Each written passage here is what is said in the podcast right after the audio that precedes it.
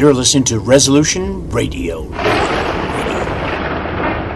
ResolutionRDO.com. You're listening to the Liberty News Radio Network, and this is the Political Cesspool.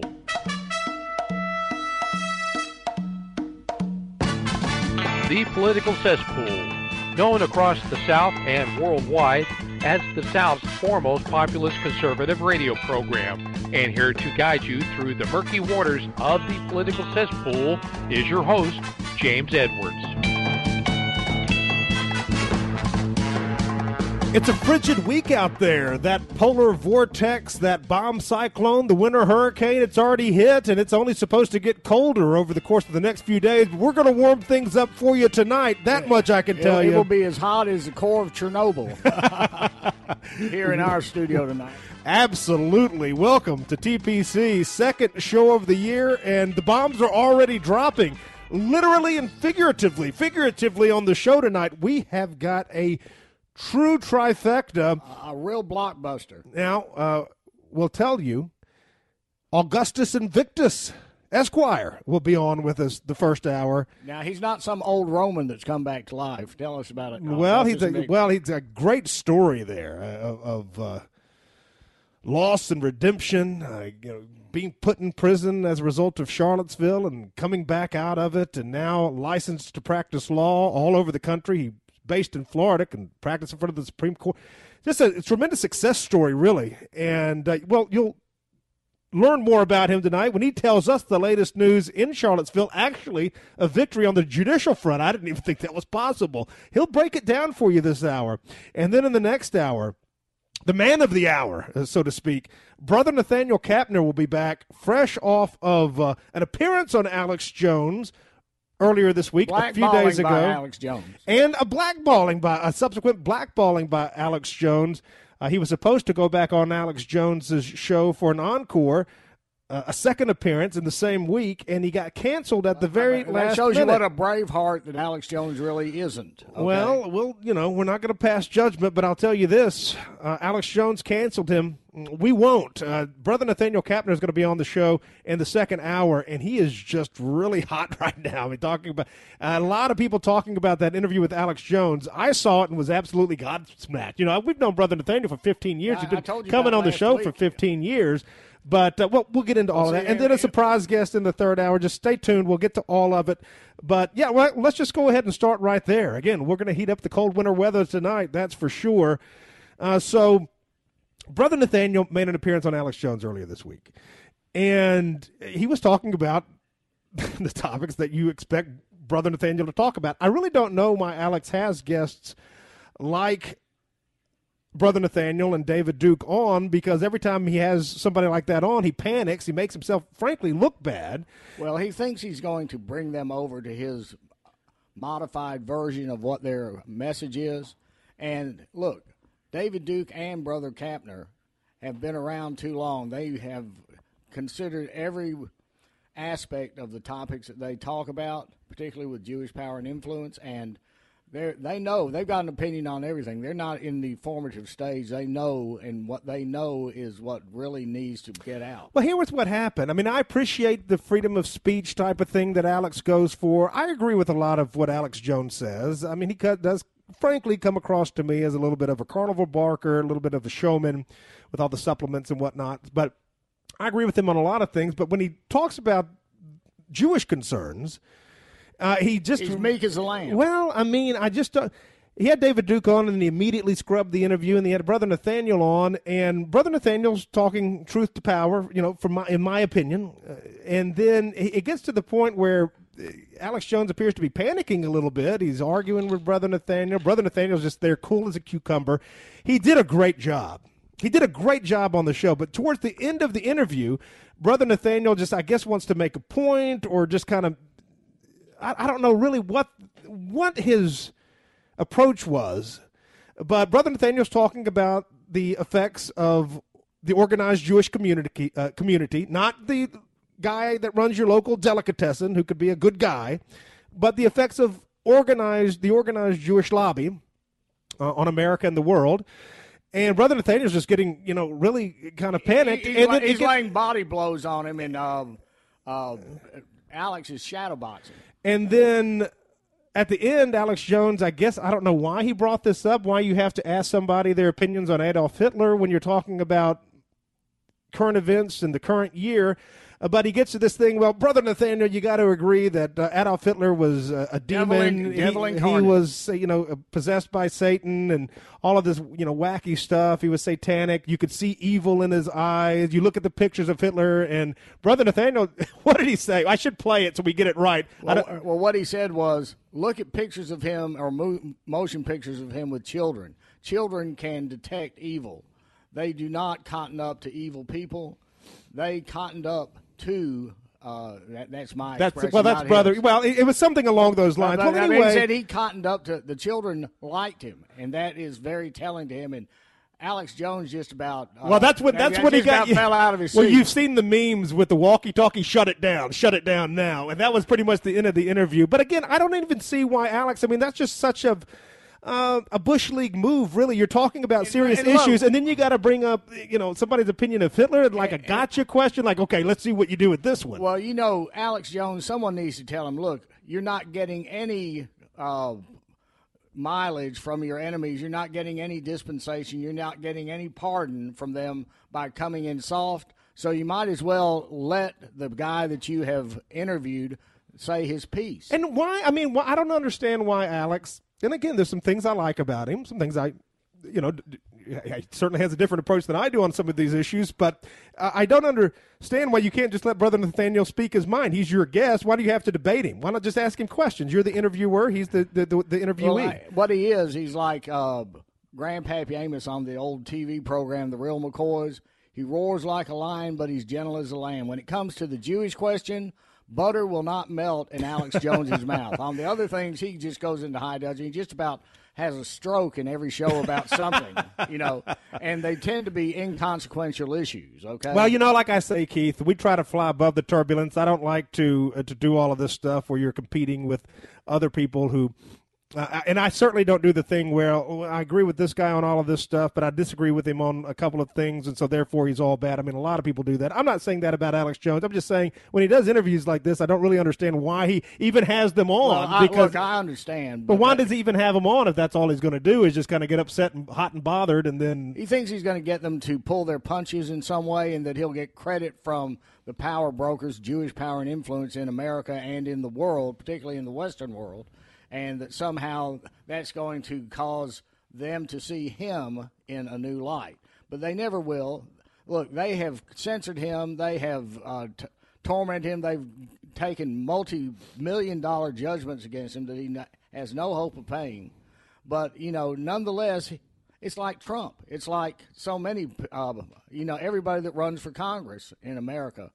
They think that somehow, no badly how badly they get treated by Jewish power and influence, they've got to try Well, to pacify them. They've got to try to prove that they're not a threat. And guess what? It never works. You're definitely not going to curry favor. Neither of us know really what Alex Jones is thinking, and so.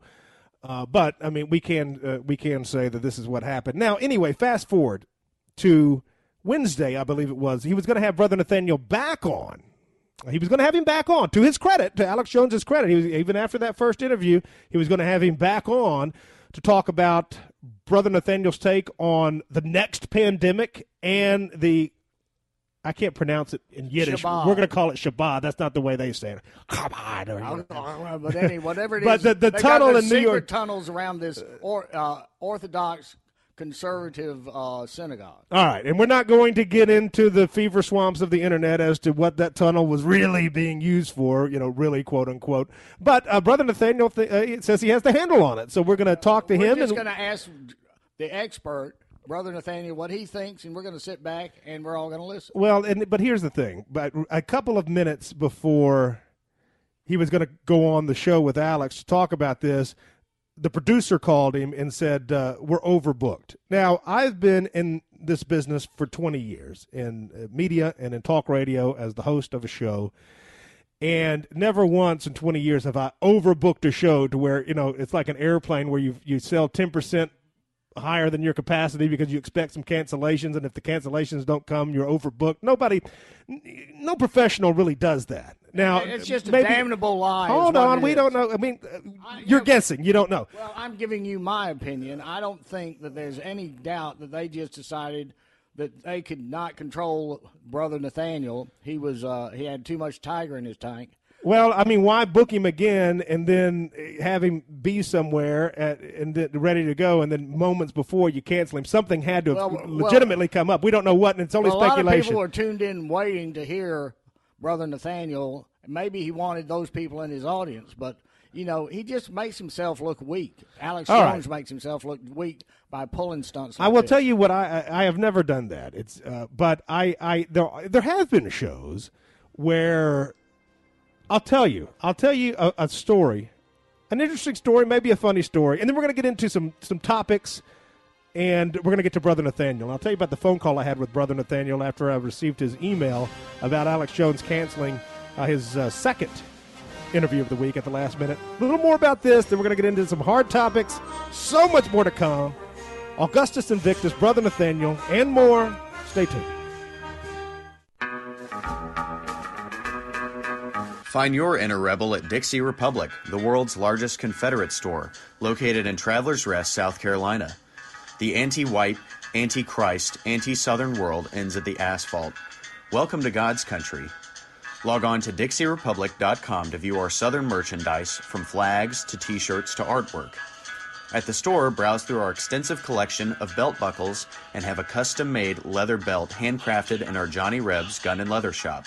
That's DixieRepublic.com, where you can meet all of your Southern needs. While you're waiting, drop by our Confederate Corner for a free cup of coffee and good conversation. Remember, there are no strangers here, just friends who haven't met yet. Dixie Republic, we're not just a roadside attraction, we're a destination for our people. For more information, visit DixieRepublic.com.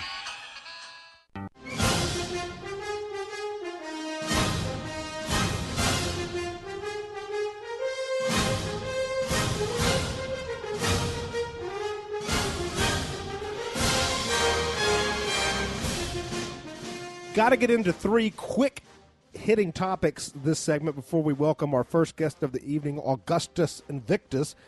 But just to wrap up with the Alex Jones overbooking excuse as to why Brother Nathanael couldn't come back on the second time at the last minute to talk about these Shawshank Redemption style tunnels in New York and uh, other pressing affairs of state. Uh, overbooked. No, you don't overbook. Now, I'll tell you some things that I have done before. If there is breaking news that knocks it off. A guest in our rotation is uniquely qualified to speak on, and we're we already have a full show. I will call a guest and say, listen, is it possible to reschedule? Would that cause you any conflict or hardships? If it is, we'll stick with you. Because when you make an agreement with somebody, I'm going to be there and you're going to be there.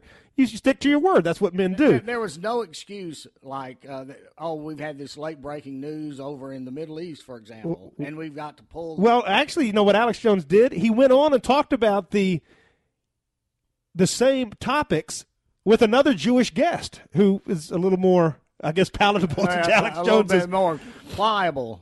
Anyway, uh, but what I will do is I, I will ask if somebody uh, would wouldn't Comply. mind being rescheduled, and if they agree, we might bring somebody in. And I did that one time with David Duke. I got to tell you a funny story about this. It was a few years ago when Steve Scalise was big time in the news. Now they actually brought this back up when Steve Scalise was briefly mentioned as a candidate for Speaker of the House back when Kevin McCarthy got the boot.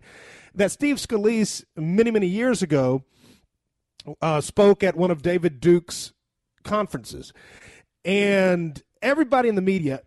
This was in the early 2000s, I think, but it didn't actually become news until several years later. You think he engaged in a black mass? well, anyway, all of the media was trying to find out was he really there? Was he not there? And there was a lot of different theories. Well, he spoke there, and Duke was there too, or he spoke to Duke's group, but Duke wasn't there, or it was actually uh, a Duke associate who was having a meeting and he was at that one. And so nobody could really get the story straight.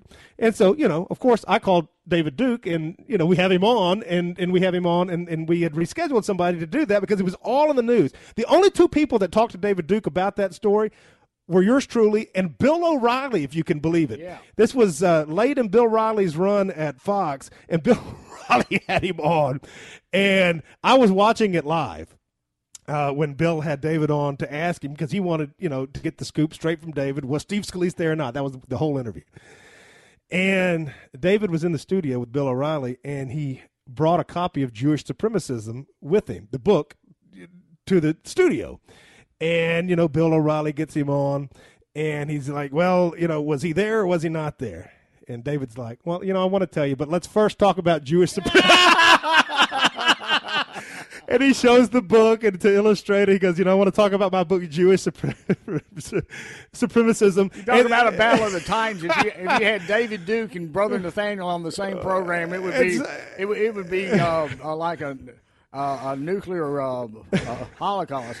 Well, and so you know, Bill's shifting in his O'Reilly's shifting in his share, but you know, David gets to spend a few seconds, you know, getting his word out, and then Bill interrupts him. Of course, he says, "No, no, no, listen, we're not talking about that." Was Steve Scalise at your meeting? And he goes, "You know, I, I definitely want to get to that, but you know, we need to let's talk a little bit more about Jewish supremacism." And it went on two or three times. You know, Bill would always yell at guests. He comes off as very abrasive. It's it's it's a tough act for a cuck to pull off. You know you're a cuck, but you're going to try to yell at people, so it doesn't really work. Well, you're going to try to go up against strong-willed people like David Duke and Brother Nathanael, and believe me, uh, you better bring on your, you better be wearing your big boy pants when you do. Well, that. it, it, at the third time David Duke uh, excuse, was asked, was Steve Scalise really at the meeting? You know, was it your meeting? You know, tell us. He's, you know, he shows the book again. He says, "Well, you know, I really can't remember. he might have been there," and he never really gave him an answer. Anyway, as soon as David got off the O'Reilly Factor, I was watching it live. I called him on his cell phone. I was laughing. You know, I was laughing. And uh, he answered the phone. He had just been off the air with O'Reilly for just a few seconds. And he goes, Well, I couldn't put it any more plainly than that. anyway, that's just a fun behind the scenes As I story. said, I'll, I'll, I'll give you a definite maybe. He never answered the question as to whether or not he was really there, but he used the whole appearance to, you know, show his, Boost- boost- promote his book, Jewish Supremacists. Anyway, that's a fun story. I got, whenever I write my autobiography, folks, I don't know if I've ever told that story on the air before. I called David as soon as he got off O'Reilly. He answered the phone, and uh, we were laughing about that. But anyway, One thing that neither Brother Nathanael nor David will do is allow themselves to be used by their in, interlocutor. That's right. And that's where Alex Jones Well, I called Brother Nathanael, and uh, uh, once he got canceled, and that's what led to his appearance tonight. And I said, you know, first of all, I meant to call you a couple of days ago and tell you you did a magnificent job with Alex Jones the first go around. And I just received your email telling me that the second appearance had, had been canceled. And he was just really excited to hear from me. He said, and I said, you know, do you want to come on? Do you want to come on the show this weekend? Uh, you know, are you available Saturday night? He said, James, I would come on with you at 3 a.m. on Christmas morning. He said, yes. He said, the Lord gives me the audience that I need. And that really meant a lot because Alex Jones's audience is obviously bigger than ours. The thing is, we don't back up. You know, we're like that bumper, uh, that license plate they used to have in the South when I was growing up. Ain't scared.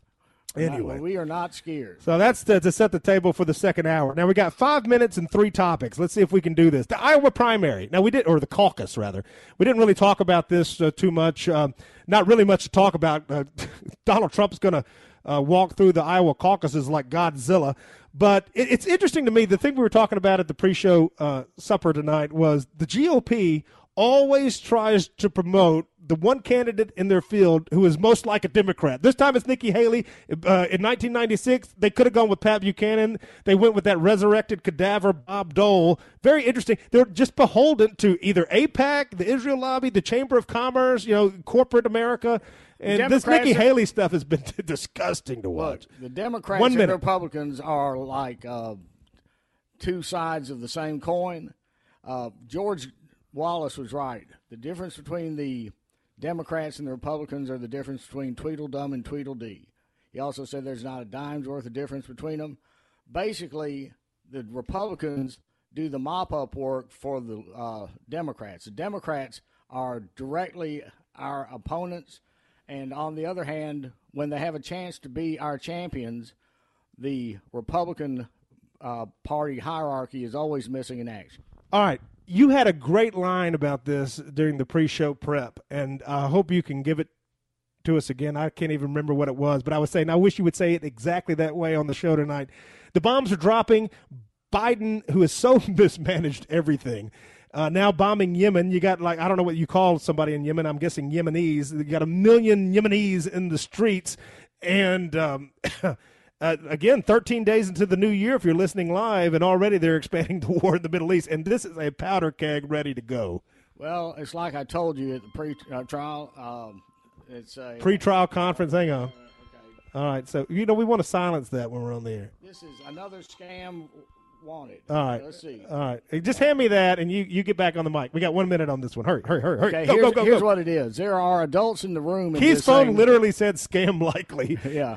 Well, see what it is. Who are the adults in the room? The adults in the room are the Arabs. They're the ones that are limiting their uh, drone attacks to shipping from the Israelis or to the Israelis. They're not getting all the rest of the world's product coming and going. They know what the manifest is on all of these ships, and they only intend to hurt the Israelis. They may have now broadened that to America because America is doing the heavy lifting for Israel as usual. We're the ones providing all the money, uh, providing the warships and whatnot, while Netanyahu's just sitting there in Tel Aviv barking out orders. Okay, or maybe it's Jerusalem now after uh, uh, Trump made Jerusalem the actual capital of uh, Israel. But look, the ones showing restraint, and it's incredible how much restraint they're showing, are the Arab nations around there Iran, uh, uh, you know, Saudi Arabia, Yemen, of you know,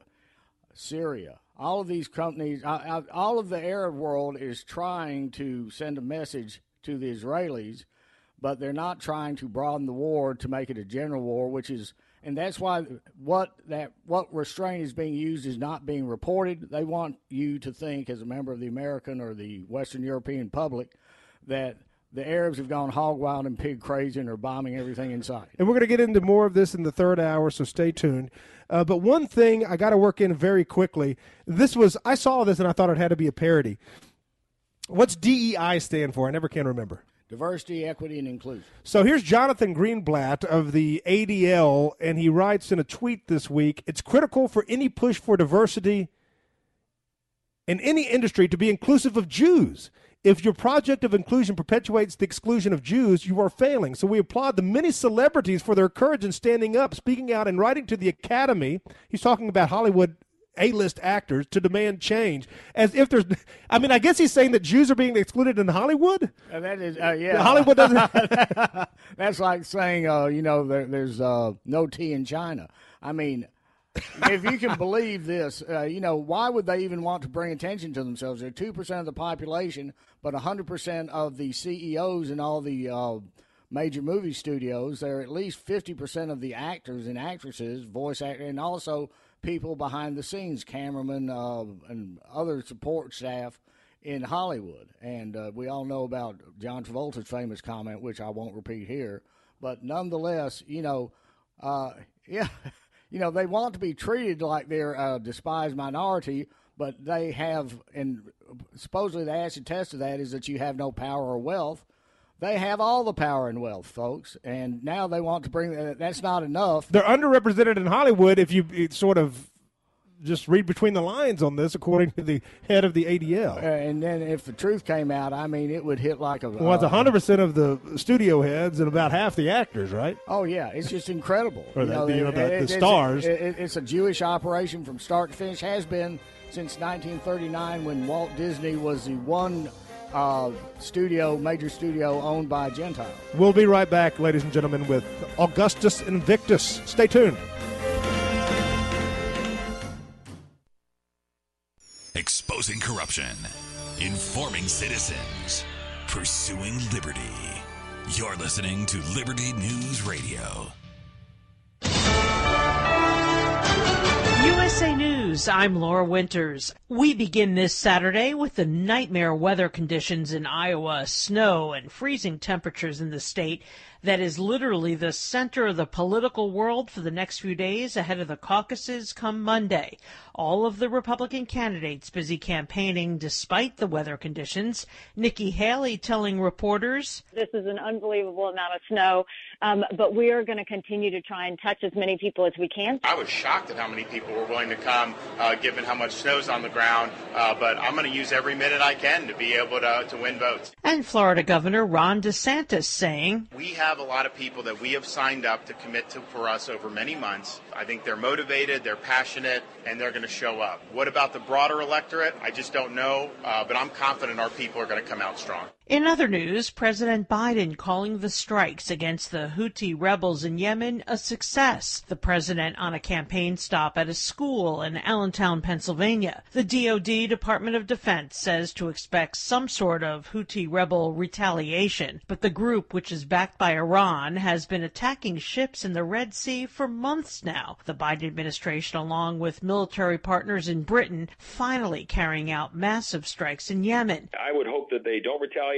but we're prepared in the event that they do. Lieutenant General Douglas Sims at a Pentagon press conference late Friday afternoon. The hope would be that any real thought of retaliation is based on a clear understanding that, uh, you know, we, we, simply are not going to be uh, messed with here. This is uh, this is all about creating freedom of navigation for the for the international shipping. And if you're wondering where is Defense Secretary Lloyd Austin, he remains at Walter Reed Medical Center being treated for complications related to prostate cancer surgery. This is USA News. Omaha Steaks is rewriting the book on burgers with an all new handmade texture for the juiciest home-style burgers you've ever tasted. Their pure ground burgers are made from single cuts of real aged Omaha steaks. These are truly steaks on a bun. Filet mignon, ribeye, New York strip, sirloin, and even brisket burgers. Now is the time to experience the exclusive Burger Perfection Flight for just $79.99. Go to omahasteaks.com and use promo code TREAT at checkout to get an extra $20 off your order plus free shipping. You'll get four of each pure ground burger so you can sample all the steak on a bun greatness. These burgers are crafted for a juicier, more tender experience, making your mouth water with every single bite. Don't wait. Go to omahasteaks.com. Use promo code TREAT at checkout and get $20 off the Burger Perfection Flight and discover your new burger obsession. Minimum order may be required. The Honorable Cause of Free South is a collection of 12 essays written by Southern nationalist authors. The book explores topics such as what is the Southern nation, what is Southern nationalism, and how can we achieve a free and independent Dixie. The Honorable Cause answers questions on our own terms. The book invites readers to understand for themselves why a free and independent Dixie is both preferable and possible. The book pulls in some of the biggest producers of pro-South content, including James Edwards, the host and creator of The Political Cesspool, and Wilson Smith, author of Charlottesville Untold, Arkansas congressional candidate and activist Neil Kumar, host and creator of the Dissident Mama podcast, Rebecca Dillingham, author of A Walk in the Park, My Charlottesville Story, Identity Dixie's Patrick Martin, and yours truly, Michael Hill, founder and president of the League of the South, as well as several other authors. The Honorable Cause is available now at Amazon.com. Hey there, TPC family. This is James Edwards, your host of the Political Cesspool. Folks, I want you to subscribe to the American Free Press, America's last real newspaper. Against all odds, AFP has and continues to publish a populist, independent print newspaper with an unparalleled track record. Founded by a dedicated group of experienced patriots, AFP pulls no punches and tackles the most controversial and pressing issues facing America from an America First perspective.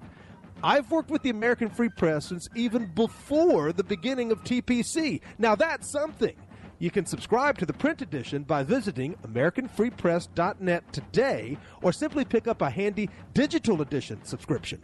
However, you do it, subscribe to the American Free Press, America's last real newspaper, by visiting AmericanFreePress.net or by calling 188 699 News. AmericanFreePress.net.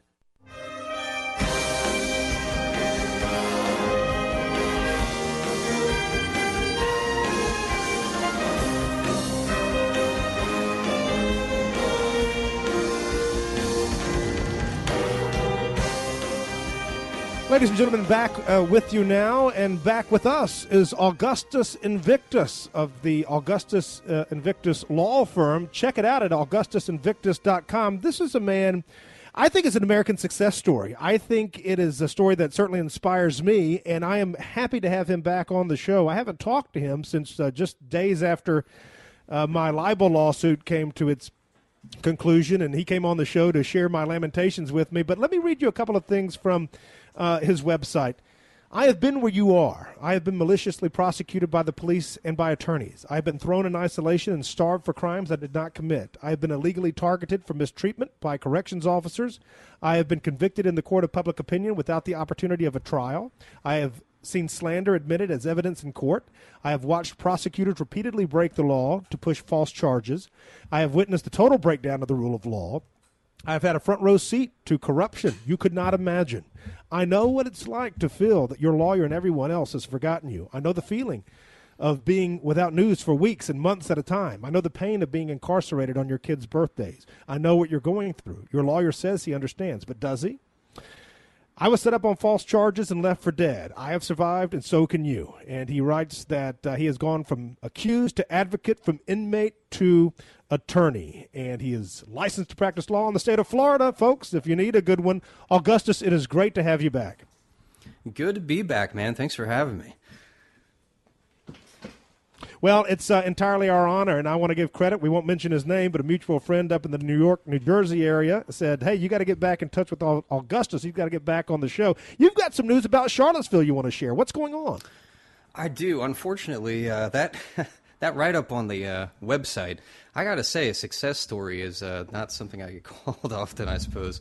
Um, but that that was actually previous false charges. But uh, now we've uh, a bunch of us have been arrested for having been at Charlottesville, uh, going on seven years ago now um, for the uh, Unite the Right rally. Considering what you've gone before. through, Augustus, this is Keith Alexander. I just want to say, considering what you've gone through, success is measured by the fact that you've survived it all and gotten out. I suppose so. Yeah, absolutely.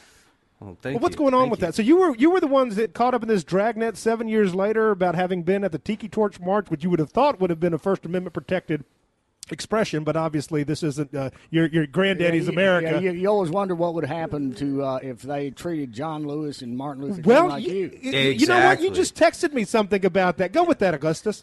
Yeah, so I, I actually use that same example, man. I say, look, if Martin Luther King were walking through Birmingham, Alabama, and the Ku Klux Klan were protesting it, right, and then they leave, and then the Ku Klux Klan takes over the judiciary and they take over the prosecutor's office, and then six years later they go and arrest Martin Luther King and all of his people and drag them back to Birmingham from all across the country and prosecute them for a felony. No one would stand for that. And that is exactly what they have done in Charlottesville. Just it's the Antifa who took over the prosecutor's office and the judiciary, and they dragged all of us back to Charlottesville. It's insanity. It, would, it could never be countenanced in America until now.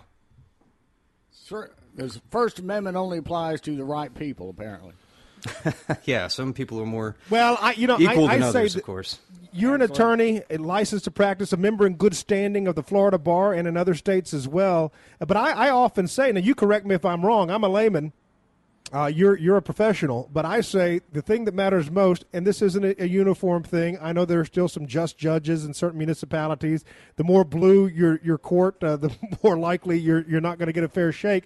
But it seems as though increasingly, uh, what matters is not precedent or rule of law; it is whose side you're on.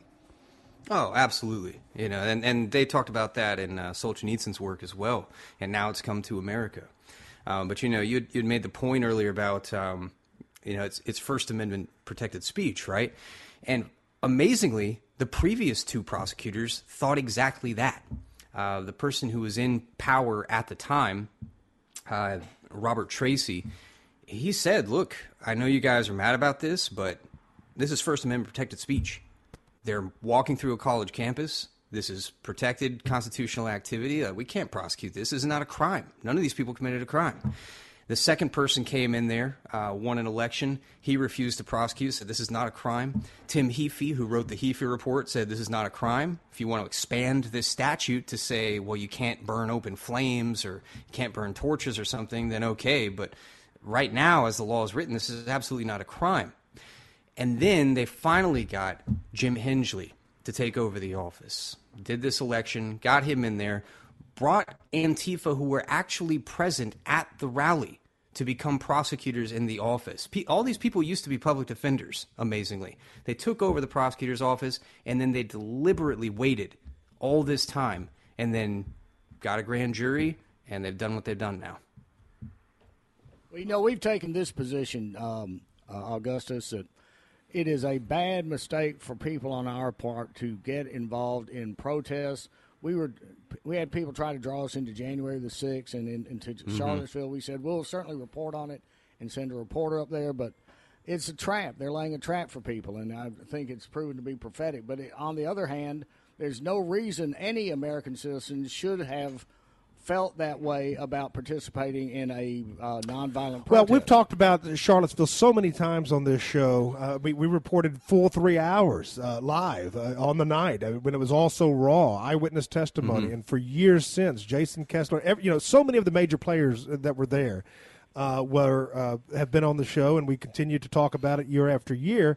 Yeah, but there's no doubt about it. I mean, you, you look at it; it's you had a permit. It's a public square. This isn't a private uh, event. So on, and, on and on and on. Every everybody, everybody knows these things.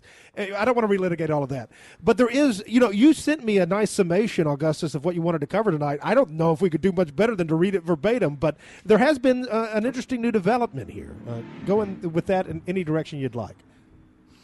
Uh, which new development? Oh, you mean the the disqualifications?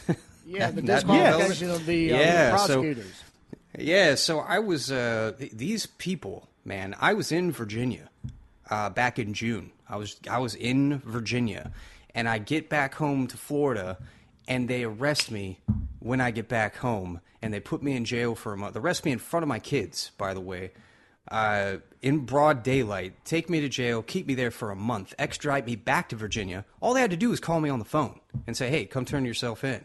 And then they try to get me denied bond. I get out. And then we find out hold on a second, this prosecutor was there. He was there on August 11th. He, he was one of the Antifa organizers who was a liaison between the, the police and the Antifa groups. And he was one of the people who took over the prosecutor's office with Hingeley. He was one of the goons. Yeah. Well, he was he was one of, not one of the goons. I mean, this guy he's a I got to admit he's a he's a smart guy. He's a brilliant guy. Uh, he's one of the organizers. So, you know, when we found that out, and then we find out not only that, but he is apparently working with the chief judge's daughter the chief judge's wife is all over the internet saying "f white people" and you know all the white supremacists, domestic terrorists, all this. The the chief judge's wife is saying these things. Talking with Molly Conger, an Antifa journalist there in Charlottesville, who has exclusive access to these files from the prosecutor's office, as if by magic, she knows all of the people who are going to be arrested before we even knew we had warrants out because they put out secret warrants. But they told her so this sort of corruption, just I, I just you couldn't imagine it in America ten years ago, and now it's here. So is there any recourse these motions, against these people? Is there any way that you can bring suit against them, or well, I think you was just getting to that. Yeah. yeah, go ahead. Go Absolutely, yeah. So you know, and people ask me a, a lot uh, to sue cops and to sue the government, to sue everybody, and I always tell them, look, you got to win first. Like they, there is no civil lawsuit until you win. Once you get to the court, whether it's federal or state, they're going to tell you the criminal case is still outstanding. You know, even if you didn't want to wait for it, like I can't have you testifying here because all that's going to be used in your criminal trial. And for malicious prosecution, one of the elements, at least here in Florida, is that you have to be actually innocent and the case has to be resolved. So, first things first, you got to win the case. But then, yes, absolutely, it's obviously malicious prosecution. They're calling us terrorists. They were Antifa organizers the night of the event. They took over the prosecutor's office in order to prosecute us. I mean, it's not like they were like, oh, well, you know what? We could do well, better it, jobs. A, a lot of people don't understand this, though, Augustus, which is that prosecutors are held to a higher standard than private attorneys. They can't be partisan. Absolutely. They've got to have. Well, okay. Uh, to your point, Keith and Augustus, uh, to yours as well. Uh, people forget, and we talked about this. I listened to every minute of the Charlottesville civil trial back a couple of years ago. Mm-hmm. And Judge Moon, who presided over that trial, his own clerk was part of the Antifa. Uh, Yeah, the entire it- it was town just is an like that. amazing thing. Yeah, the entire town is like that. I mean, you have somebody Here's called it another early, amazing. It was a little Ivy. Go ahead, Augustus. Yeah, go, hold on. Go ahead, Augustus. Uh, yeah, sure. That's um, so. One of the amazing things I've never seen this in any courthouse. I, I've practiced, you know, coast to coast, up and down the East Coast. I've, I've been in courtrooms everywhere, and I have never seen this. They, these judges in Charlottesville, they share the same chambers. They share the same staff. They have access to all the same files. So if you've got one judge who's got a tainted family or a tainted law clerk or a tainted secretary or something, the other judge has the same thing. So that's why the judges themselves are recused. Well, that's part of the reason the judges are recused, but they've appointed now outside judges, and now that they've disqualified the prosecutors, now they have to appoint a special prosecutor. I, I- I want to direct people uh, to VDARE. And I got to give uh, Peter Brimelow a lot of credit uh, for continuing to platform Jason Kessler. I talk to Jason pretty often. I don't want to say weekly, but uh, at least monthly, uh, sometimes more than that. And I like Jason. Uh, I know a lot of people have kind of abandoned him, you know, uh, and all of that. But I like Jason, and I really like his insights that he writes for VDARE. And just on what date is this? This is just two days ago, if you're listening live, January the 11th. VDARE posted uh, this headline More Charlottesville narrative collapse. Prosecutors as well as judges forced to recuse and unite the right tiki torch persecutions. Now, that's what we're talking about right now with Augustus Invictus, who was a player there as well and one of the persecuted, now an attorney. I do think that is a tremendous success story and you're doing great work, Augustus. But uh, again, if you want to read this for yourself, you want to read what we're talking about, so you can get the full money. You can go to VDARE and find Jason Kessler's latest piece. But again, what are, are we talking about, and exactly how profound is this development? Uh, it's incredible. Um, this is something so rare that uh, you know I've, I've met. Because I've you don't expect us to win in the handful of judges especially not this court. Well, I mean, just in regular cases, e- even in normal everyday cases, you know, robberies or rape or DUI or murder, like you, you rarely see a judge being recused. I, I have literally never seen all the judges recused. Uh, I, I don't know if I've ever seen the prosecutor's office being recused. This might be the first time I've ever seen that. I've, I've been doing law for well over a decade now. Um, so it, it's tremendously important. So what's it mean? What, what does it mean? What's the bottom line here? I mean, how does what what, what is what, what can we build Well- on from this? Bottom line in terms of the Charlottesville cases is, and the prosecutor's office knows this, like the jig is up. Everybody knows now how corrupt this town is. Everybody knows that it was a politically motivated prosecution. I mean, Hingeley himself is lying to the judge's face in court, saying, We have no idea what their political uh, ideologies are. While, you know, two, three months ago, he's giving an interview saying, uh, Well, these are all white supremacists and domestic terrorists, and we need to prosecute them as such. And so, as far as that, like you're asking, like what's the the bigger ramifications here? As far as that, these cases are effectively over, Right, going and they know forward. it. Like they're in the death throes. Um, it's still not over Really? yet. Well, The basically, cases what they're going to do, they're going to but- replace the whole prosecutorial staff with a Mhm. fair group. And Charlottesville is a particularly uh, egregious situation. Okay, uh, I think it was Sam Francis that called it at one point a little ivy colored uh, covered uh, North Korea. that's, that's not a bad uh, a bad description. Even back then, I didn't know that. Yeah, he died. He died eleven years before Charlottesville. Well, more than Wow, that, so right? it's always been he like died this. Uh, about the- 2005, I thought. Yeah, yeah, you're right. 12, yeah, 11, 12 years. Anyway, uh, yeah, back to you, Augustus. Uh, tell us more, and then I'm going to get to something that we just learned since we've been on the air. Since we've been on the air, Sure. there's breaking news that I think is interesting. But go ahead, Augustus. Yeah, what, what you were asking about the greater ramifications for for all of us, not just Charlottesville, but after this, I you know, I, when I was in jail, for instance, not not because of Charlottesville, but before that, years ago, when all of that stuff happened to me that you had read uh, earlier on the show, um, a lot of people were just like, "Look, they they gave me up for dead. They just assumed I was never getting out. I was going to die in prison. They were going to bury me there, and they were like, "This guy can't possibly get a fair trial. Um, it's just over. Like if you're a right wing activist, it's you're done for. Like just give up and die." Um, I think that you know showed a lot of people there is hope, and now that this is happening in Charlottesville and the whole world sees it now. The whole, all the corruption is now exposed for everybody to see. Everybody knows that whole well, the prosecution world should is a see fraud. it, Augustus, but I doubt that it's going to be uh, reported by the mainstream at all. I mean that Uh, matters. it won't a be little, reported by it doesn't- mainstream. It's not the whole story. Well, and plus, all our people see it. Everybody on the right wing knows what's happened, and you know the J six situation is p- pretty bad. Uh, but Very similar. There are some white pills Yeah. there too. Oh yeah, the whole setup was similar. The prosecutions are similar, but there are people winning. There is some hope there. And now that Charlottesville has just completely gone up in flames, uh, metaphorically, obviously. Um, you know, everybody should uh, should take. We gotta be clear about a, that A white pill.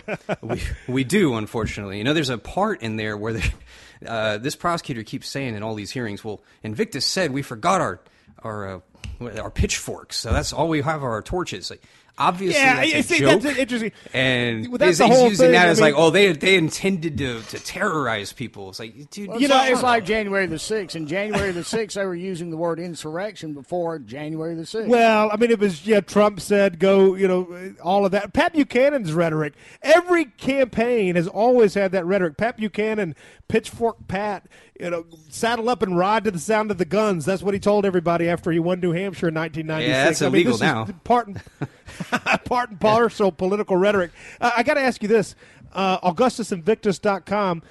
Uh, you right at the very top of your masthead there, you are an attorney for the damned. You're licensed in more states than people might realize. Where all are you licensed? I'm licensed in Florida, Massachusetts, Illinois, New York. I'm at, licensed in uh, where am I? the United States Supreme Court, of course, uh, the federal district here uh, in, the, in Central Florida, um, and the fourth uh, appellate court, federal, uh, which is uh, Virginia and Maryland. Did you have to take the bar in all of those states? Keith is an All four attorney. Where are you barred yeah. at? Where are you not barred? I'm, I'm barred everywhere. but where are you licensed in, Keith? I, I'm I'm I- I'm licensed in Mississippi and Tennessee, and uh, I've practiced uh, in the Fifth Circuit in Texas and Arkansas, all sorts of places. But um, that's by comity, as they used to call it.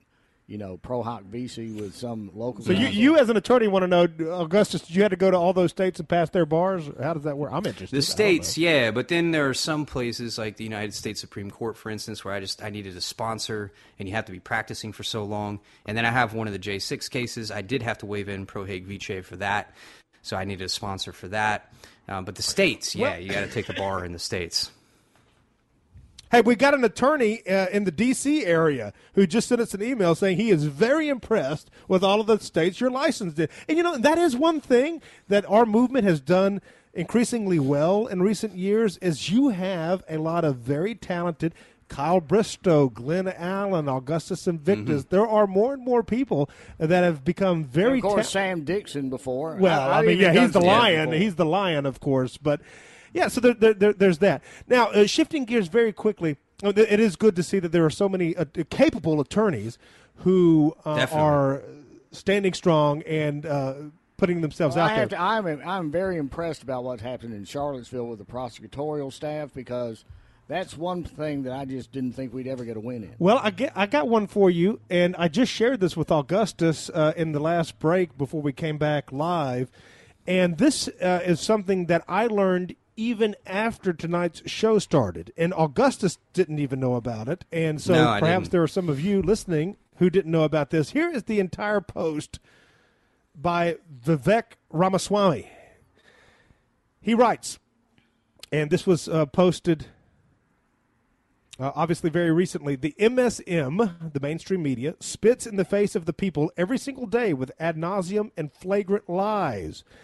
And you think the 2024 election is any different? Open your eyes and see the trap they're walking us into right now. And he writes examples of this to illustrate. He writes Russia collusion, the Hunter Biden laptop story. Bubba Wallace, Jussie Smollett, Covington Catholic kids, Gretchen Whitmer kidnapping plot. Uh, Don't Stay Gay was in the bill. Migrant kids in cages. Uh, Georgia election integrity was the new Jim Crow. Duke lacrosse kids. Zelensky is a paragon of democracy. J6. Peaceful BLM riots. Ivermectin is a horse dewormer. Trump used tear gas to clear a crowd for a Bible photo. And number three at, is- at the very top of the list is Charlottesville.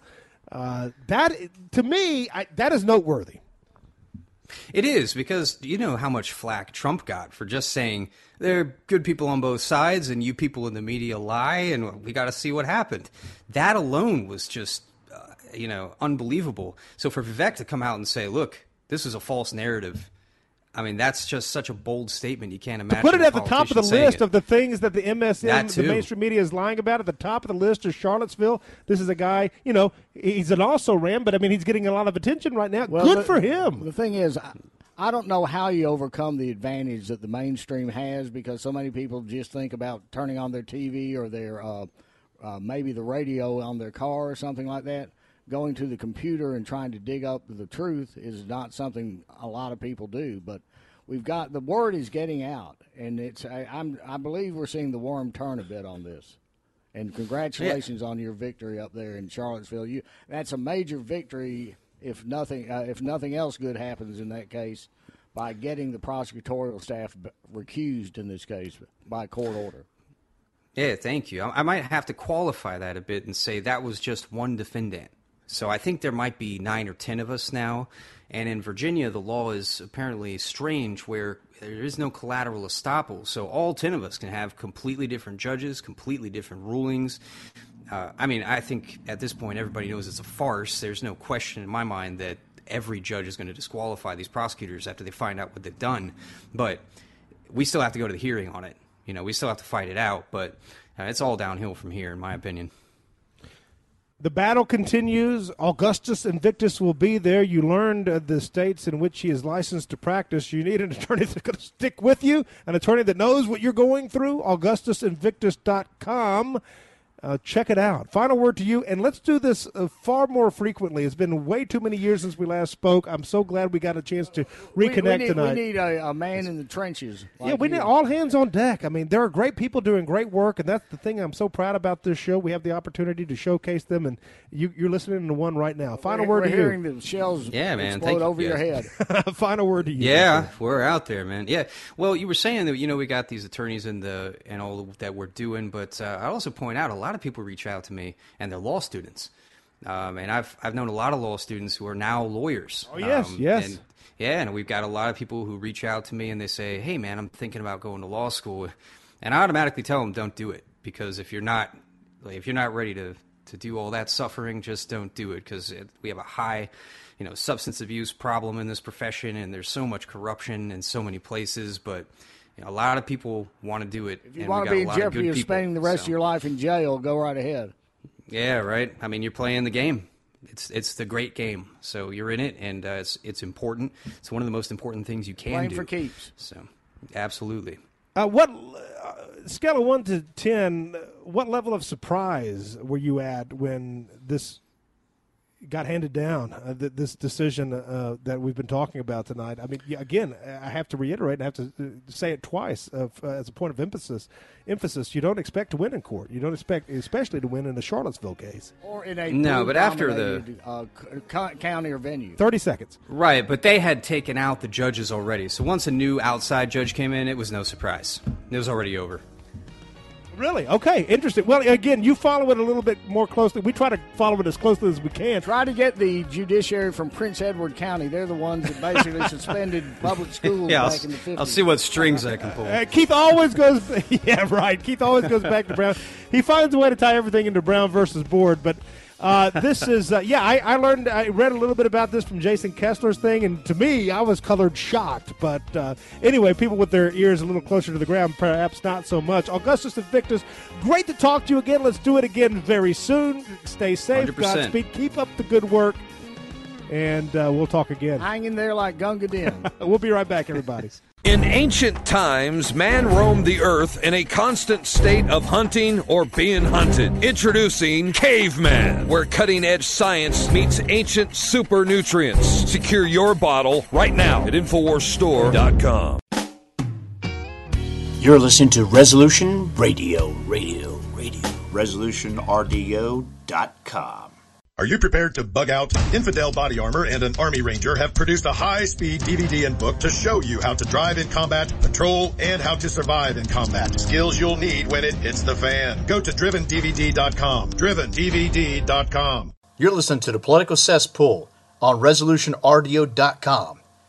Call and listen now at 607 203 5423. That's 607 203 5423. You're listening to the Liberty News Radio Network, and this is the Political Cesspool.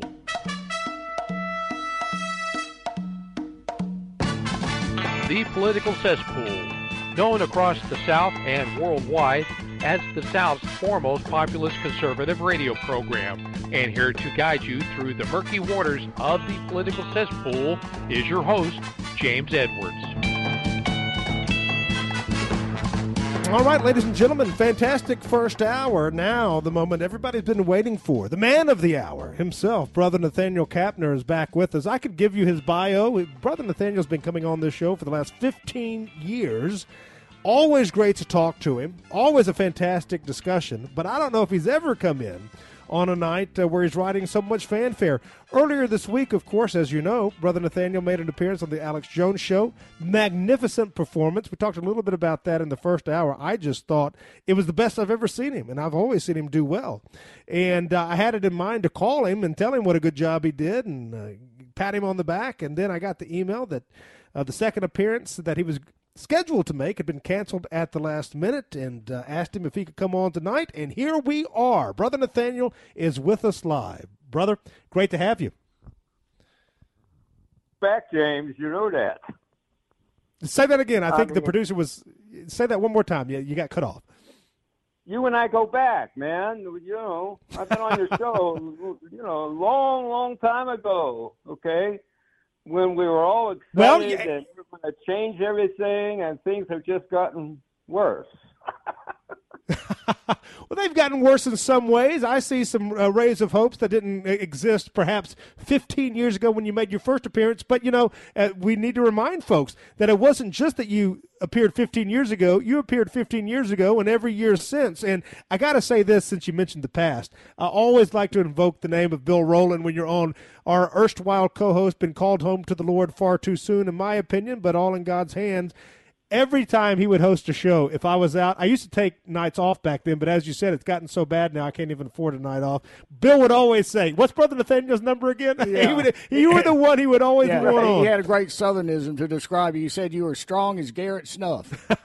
no, Bill and I were tight. May, may his soul rest in peace. We were tight. Well, well, those were the good old days, and we the fight still continues, and it's a different uh, front now, that's for sure. Well, but uh, well, I mean, a lot of things have changed. I tell people this is a long war. It started in 1913. It's a long war. Well, it really in the 1912 presidential election, where the Jews set up, uh, got Teddy Roosevelt to run as a third party guy to split the Republican vote so All right. Woodrow Wilson could get in. That that's interesting, but that's not what we're here to talk about tonight. Let's talk about this, brother Nathanael. Your first Alex Jones appearance, uh, your debut on the show. He gave you the platform. We'll give him credit for that. Uh, what did you cover? Well, I, he wanted. He gave me an opening statement. I was shocked because I told the producer, "Well, whatever he's going to ask me, I'm, I'm ready to answer. I'm pretty quick on my feet, you know." But he just gave me the floor. He let me talk. I think for ten minutes. So I said, "Okay, we have to know who the enemy is. We're fighting an enemy." But like Sun Tzu says in the Art of War, you've got to know who your enemy is, what their weapons are, and what they plan on doing with these weapons and where they're located. So I said, well, the Bible tells us, and Jesus said it twice. It's the synagogue of Satan. It's organized. That's it. That's in the Gospel of John, right? Or is It's that in in the Re- Apocalypse. Revelation? The Revelation. Twice. In case you missed it the first time, Jesus said it again. Okay? So it's organized, it's universal, and it's evil, it's satanic, and that the aims are to destroy everything good, like Christ and his church and his teachings. So he gave me the floor on that. And I said, uh, it begins at the top of the food chain, the money power. Give me control of the nation's money. I care not who makes its laws, said Mayer Amschel Rothschild. And that is the problem. And I brought out Trump can't solve it because he's neck deep in financial Jewish international finance. Neck deep. He's, he's not the They'll Lone Ranger, though. Everybody that runs for Congress or Senate in America is in the same situation, basically. Well, I don't know if they have real estate, but Trump does. Now, what the What hacks they do is have AIPAC putting money into their campaigns. That's what it is. They lose their campaign coffer uh, money, and they lose the press too. That's what they did to um, Percy, Charles Percy. He was the head of uh, the Senate Foreign Affairs, and he wanted to look at a more balanced position uh, arrangement with the Palestinians. Well, the Jews didn't like that.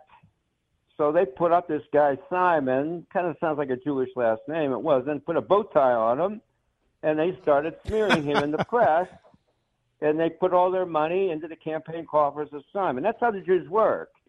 So you have to know your enemy, the weapons they have. Well, one of the weapons is the media. They own the media. They own the All right. entire media platform. No matter where you look, even the Washington Post.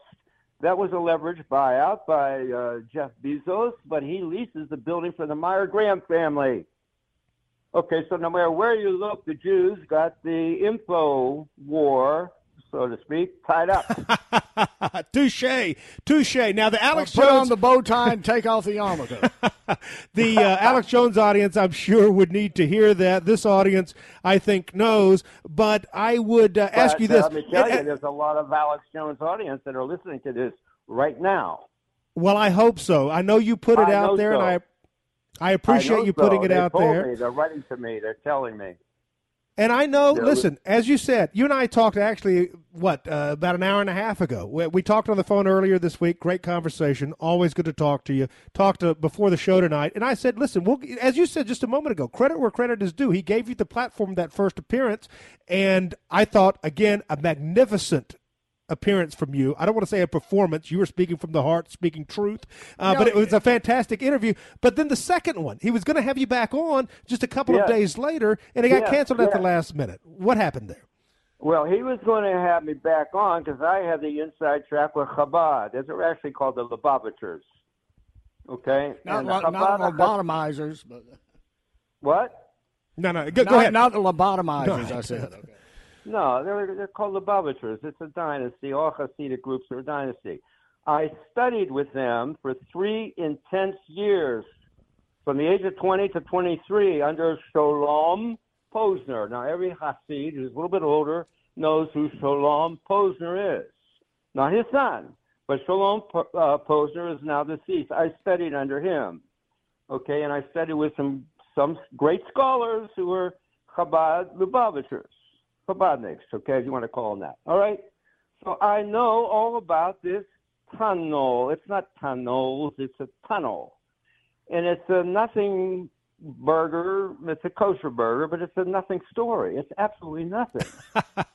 What are they trying to so suggest I guess it? Alex wanted to sensationalize it because uh, the producer wanted to know in advance what's this about. So it's Yeah, very yep. prosaic. Y- You know, it's nothing sensational like some people were trying to hype it up with, with a mattress and children's toys and all that stuff. Okay, it's it's a nothing story. But I would have given what uh, I know from Chabad because I still have friends, so to speak, in Chabad, in Lubavitchers, and they write to me from time to time because I, I go back a long time under one of the renowned rabbis, Sholom Posner. Okay, so I have some credibility with him. With him. So What that's is the that. story on it? Well, the story is this. Every center, every shul, Hasidic shul, has a what's called a mikvah. A mikvah is ritual cleansing for women when they have a period. Okay? They have to go through this mikvah. Now, they're all underground. So there's already a tunnel underground in every Hasidic shul. They have to have it underground because they have to have, according to halacha, which is Jewish law, rainwater that seeps up through the bottom. They don't need a lot of rainwater, just as long as there's sun, then they can fill the rest with tap water. So there's already a mikvah under that, under there. If you saw some of the videos, you would see the steps leading down. Very nice steps. Okay, every shul has one, Hasidic shul. Okay, so what they decided to do when this pandemic hit and the social distancing, and Hasidic Jews don't do social distancing. They don't do it.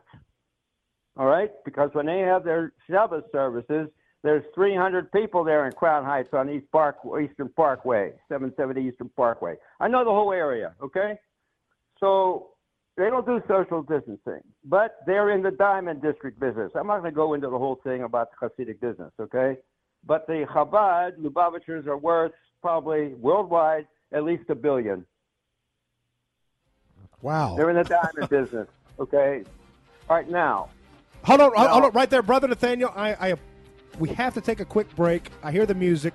Uh, stay tuned right there. We are talking uh, to brother Nathanael about the topics that he was booked And the to name of the name of reappear. his the name of his uh, website tells it all. Real Jew News.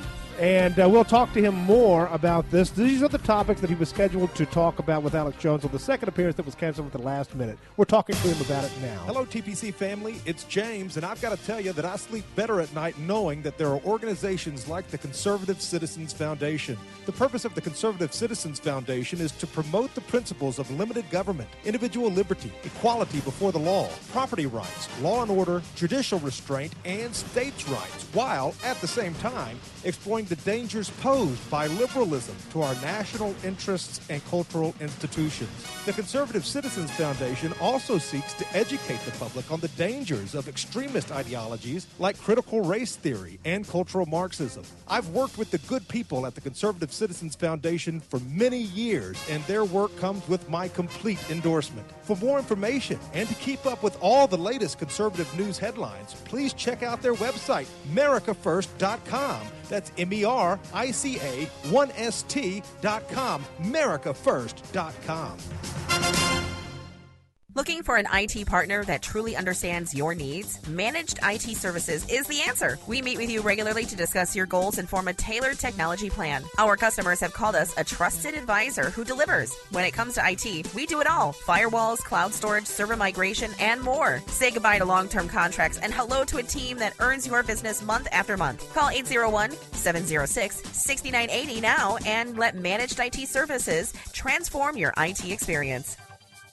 Have you ever had great honey? No, I mean really good, all natural, raw honey? Well, now you can, thanks to localhoneyman.com. We can ship out our locally made honey all across the U.S. So don't worry, you won't miss out. Plus, Local Honeyman has so many different flavors, like Utah Wildflower, High Desert Delight, Happy Valley, and Blackberry, just to name a few. So purchase your delicious raw honey today at localhoneyman.com.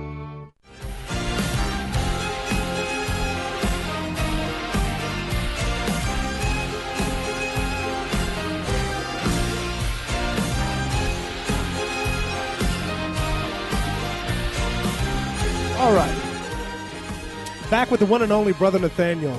Uh, RealJewNews.com. Keith, you just mentioned it. RealJewNews.com. Great archive at BibleWithBrother.com. And we're talking uh, And brother, with uh, him. what, what brother Nathanael does too, he's an expert at this. Short, punct, punctual, right to the point. Uh, thing. He doesn't uh, make you tune in for an hour and a half in order to get the message. Exactly. That's it's, it's punchy. It's to the point. That's why he's become such a phenomenon. Well, one of the reasons. Uh, but uh, in any event, uh, he is back with us right now. Uh, man of the hour with regards to the Alex Jones appearance and the cancellation. I don't know which one was bigger, but a lot of people talking about Brother Nathanael right now. We're honored to have him with us on the very same week.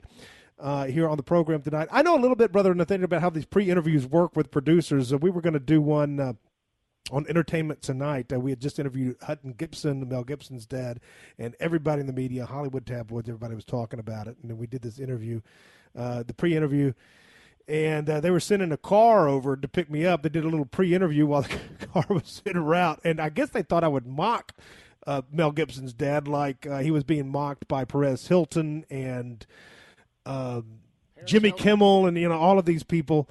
Uh, and but I said, you know, I think he's speaking the truth. You know, oh, by oh, I can't believe it. Uh, something just came up, and It's you know, almost like the reaction you got when about Adolf Hitler. well, no, the overbooked thing. But uh, in any event, uh, we're talking with you now about the topics you were scheduled to talk with Alex Jones about in this uh, situation with the tunnels. Uh, so I don't want to get into the fever swamps of the internet out there. All of this stuff out there. Uh, they used it to worship during COVID. It was sex trafficking. It was all of this stuff. Uh, latest explanation was that uh, it was you know a couple of Israeli teenagers had hired some Mexicans to build the tunnel to fulfill a prophecy. But what we do know is that there is a Shawshank style, a Shawshank Redemption style tunnel underneath this. Uh, place in, in New York in, New York and it, it made national news. I mean this isn't right. something that only a few people are talking about on the internet. Uh, this is national news. You've got a handle on it. Please continue. I have the inside track on it, not a handle. I said I know people in Chabad. I know them. I studied with them intensely for three years. I know them inside and out. I studied, studied with their top Rebbe, rabbi. He wasn't a Rebbe. Posner, Sholom Posner, and scholars that came from England, Hasids in Russia. I know them. I know the tunnel. It's not tunnels. Okay. Here's the story. Let me start with this mattress and toys.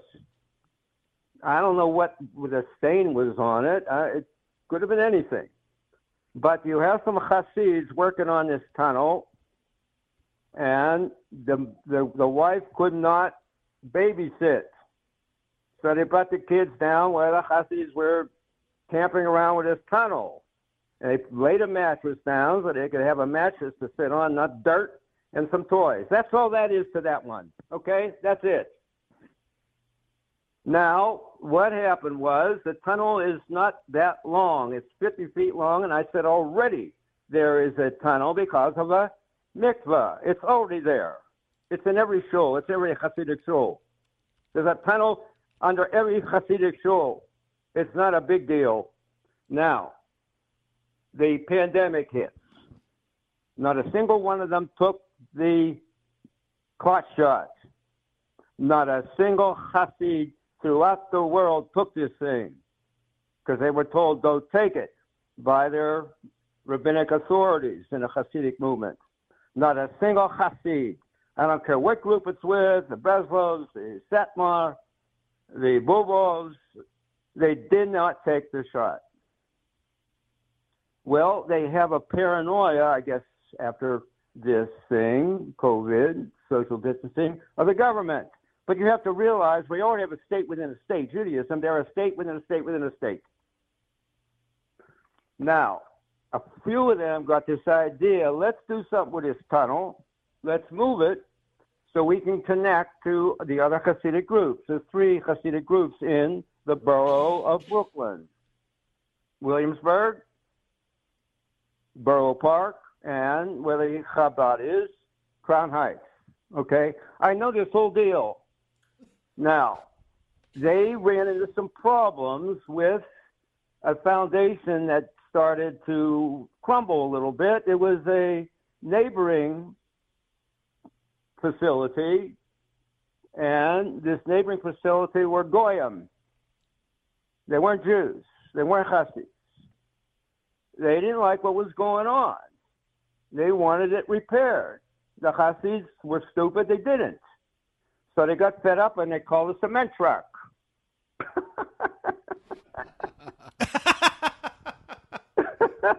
this is the story, okay?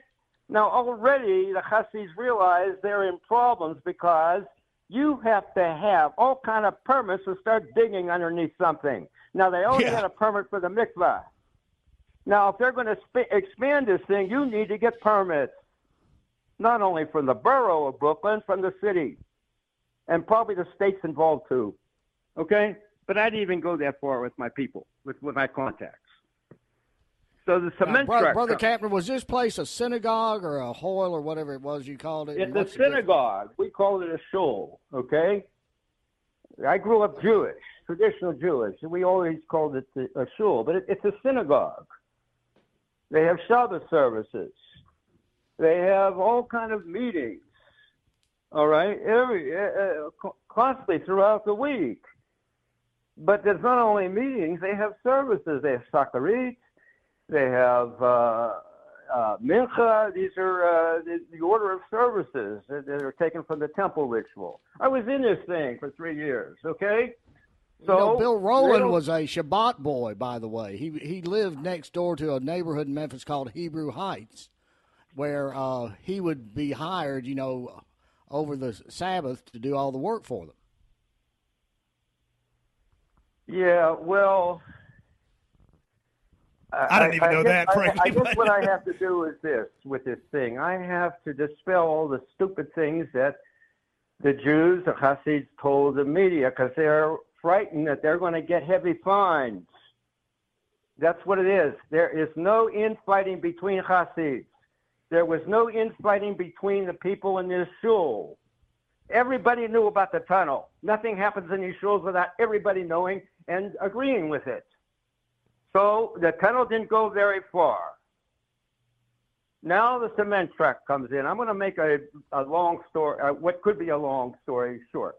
Take your time. The cement truck shows up.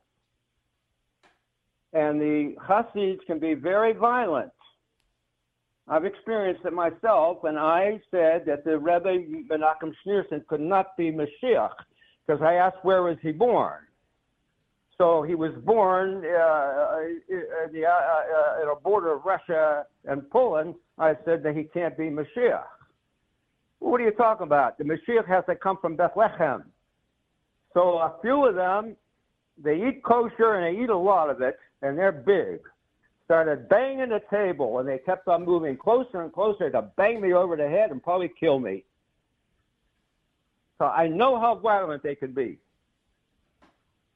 So they started harassing, harassing the cement driver, the cement workers who came off, and they called the police. Now the Goyim are in the shul. This is the worst thing that could happen to a Hasidic uh, Kehilat assembly congregation.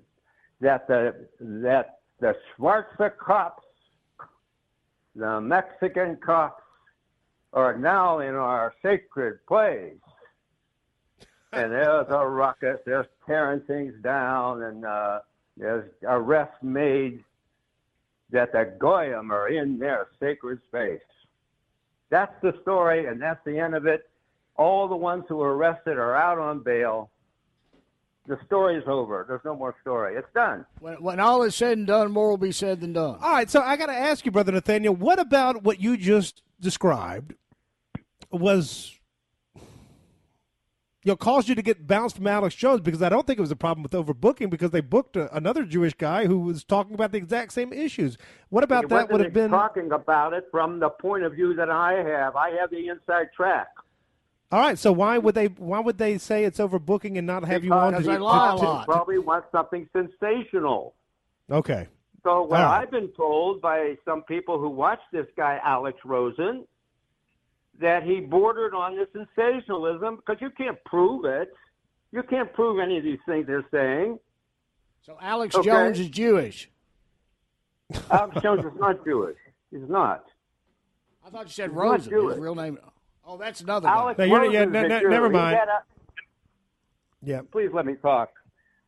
And this thing about who's Jewish and who isn't, you check with me first, and I'll tell you who's Jewish and who isn't. All right.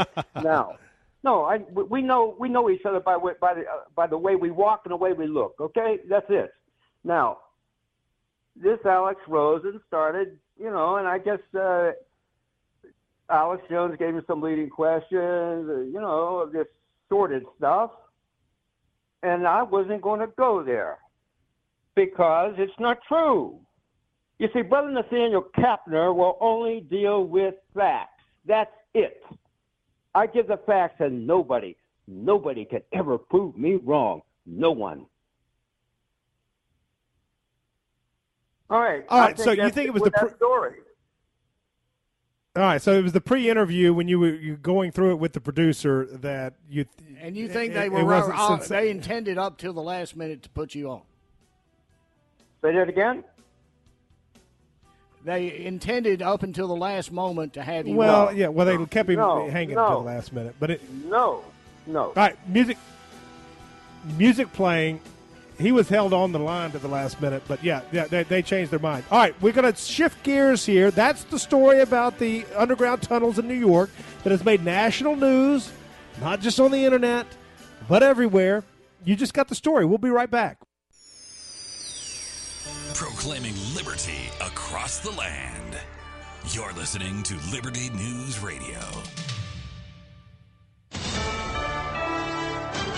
USA News, I'm Laura Winters. What do you say to members of your own party who are saying you needed congressional authorization for last night's strike? They're wrong, and I sent up the I sent up this morning when the strikes occurred exactly what happened. President Biden calls the strikes against the Houthi rebels in Yemen a success. The president on a campaign stop at a school in Allentown, Pennsylvania. The DoD, Department of Defense, says to expect some sort of Houthi rebel retaliation, but the group, backed by Iran, has been attacking ships in the Red Sea for months. The Biden administration, along with military partners in Britain, finally carrying out massive strikes in Yemen. I would hope that they don't retaliate, but we're prepared in the event that they do. That is Lieutenant General Douglas Sims at a Pentagon press conference late Friday afternoon. The hope would be that any real thought of retaliation is based on a clear understanding that you know we, we simply are not going to be uh, messed with here. This is uh, this is all about creating freedom of navigation for the for the international shipping. Defense Secretary Lloyd Austin remains at Walter Reed Medical Center being treated for complications related to prostate cancer surgery. Iowa under a winter weather warning, freezing, snowy Iowa, the center of the political world for the next few days ahead of the caucuses on Monday. All of the Republican candidates busy campaigning despite the weather. This is an unbelievable amount of snow, um, but we are going to continue to try and touch as many people as we can. That is Nikki Haley campaigning in Iowa. Florida Governor Ron DeSantis also shaking lots of hands in the state with his wife by his side. We have a lot of people that we have signed up to commit to for us over many months. Uh, I think they're motivated, they're passionate, and they're going to show up. What about the broader electorate? I just don't know, uh, but I'm confident our people are going to come out strong. This is USA News. Hey, here's a question. After you wear your clothes, you toss them in the washing machine, right? Nobody wants to wear dirty clothes. So how come you don't throw your shoes in the washing machine when they get dirty? I mean, come on. Your shoes are touching the filthy ground all day long. Gross. Well, with Skechers, you can. Because most Skechers are machine washable. That's right. Skechers are specially made so you can toss them right in the washing machine and keep them clean and looking new. And when they look new, you can confidently wear them longer. That's less shoes you're going to want to throw away, which means less waste. And it'll save you tons of dough. I love that. Plus, machine washable Skechers are for the whole family, men, women, and kids. So when your kids get their shoes dirty, oh, and we know they will, just wash them. Brilliant! And even our latest technology, new hands-free Skechers slip-ins are washable. You just step right in and go without bending down or even touching your shoes. So give your Skechers the same treatment you give your clothes. Just toss them in the washing machine and keep them looking brand spanking new. Find machine washable Skechers at a Skechers store, Skechers.com, or wherever stylish footwear happens to be sold. Antelope Hill Publishing is America's leading publisher of dissident books, bringing you a wide variety of new translations and original works on every subject from the Spanish Civil War to the funding behind the transgender movement. Antelope Hill publishes books that mainstream publishers won't touch, full of information that challenges the political status quo and brings real culture to the reading public at an affordable price. If you count yourself as a political dissident, then you owe it to yourself to check out the Antelope Hill catalog with exclusive offerings like Rebel Mountain by Kurt Eggers, a brand new reprint of the infamous You Gentiles by Maurice Samuel, and now the treatise of a January 6th prisoner in the American regime. There is something there for everyone, and new titles are added every month.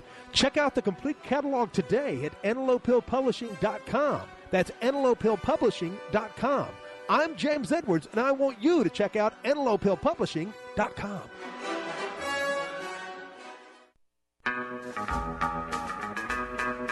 Find your inner rebel at Dixie Republic, the world's largest Confederate store, located in Travelers Rest, South Carolina. The anti white, anti Christ, anti Southern world ends at the asphalt. Welcome to God's country. Log on to DixieRepublic.com to view our Southern merchandise, from flags to t shirts to artwork. At the store, browse through our extensive collection of belt buckles and have a custom made leather belt handcrafted in our Johnny Rebs gun and leather shop. That's DixieRepublic.com, where you can meet all of your Southern needs. While you're waiting, drop by our Confederate Corner for a free cup of coffee and good conversation.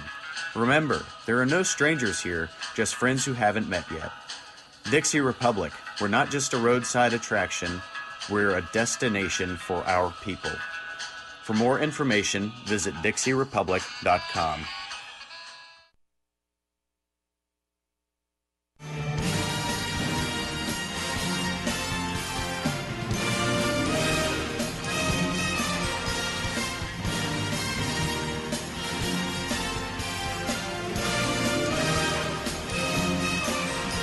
All right, back with Brother Nathanael. Uh, folks, uh, check out our broadcast archives, which remain evergreen at thepoliticalcesspool.org. There you can go back all 15 years. This is our 20th year on the air, by the way. We've been doing this a lot longer than most, a lot better than most, and uh, a lot of people doing it now, and a lot of people doing great work. But uh, going back to 2004, it's been a, very hard road to get to 2024. Uh, but a guy who's been there with us uh, making appearances for nearly that entire time, Brother Nathanael, you go back to the broadcast archives and go back to some of those previous appearances. Uh, different voices, different co-hosts, and uh, learning about Brother Nathanael's life, his upbringing. I remember one particular interview uh, that really has stuck with me all these years. He talked about his upbringing. He talked about his uh, teacher who was teaching about every religion but Christianity, which made him very curious, and uh, how his curiosity sort of was met with friction, and then, uh, well, and, and he became the man you know now. And so, anyway, check that out. That's not what we're here to talk about tonight, but it is there in our broadcast archives, and he's talked about that elsewhere as well. Now, I want to shift Brother Nathanael to the Middle East and the breaking news in Yemen this week. But before we do, there was one question you wanted to revisit from the previous segment, I believe. Up, and maybe it's a good question that uh, Alex Jones purposefully was waiting to cancel me at the last minute. That's not true.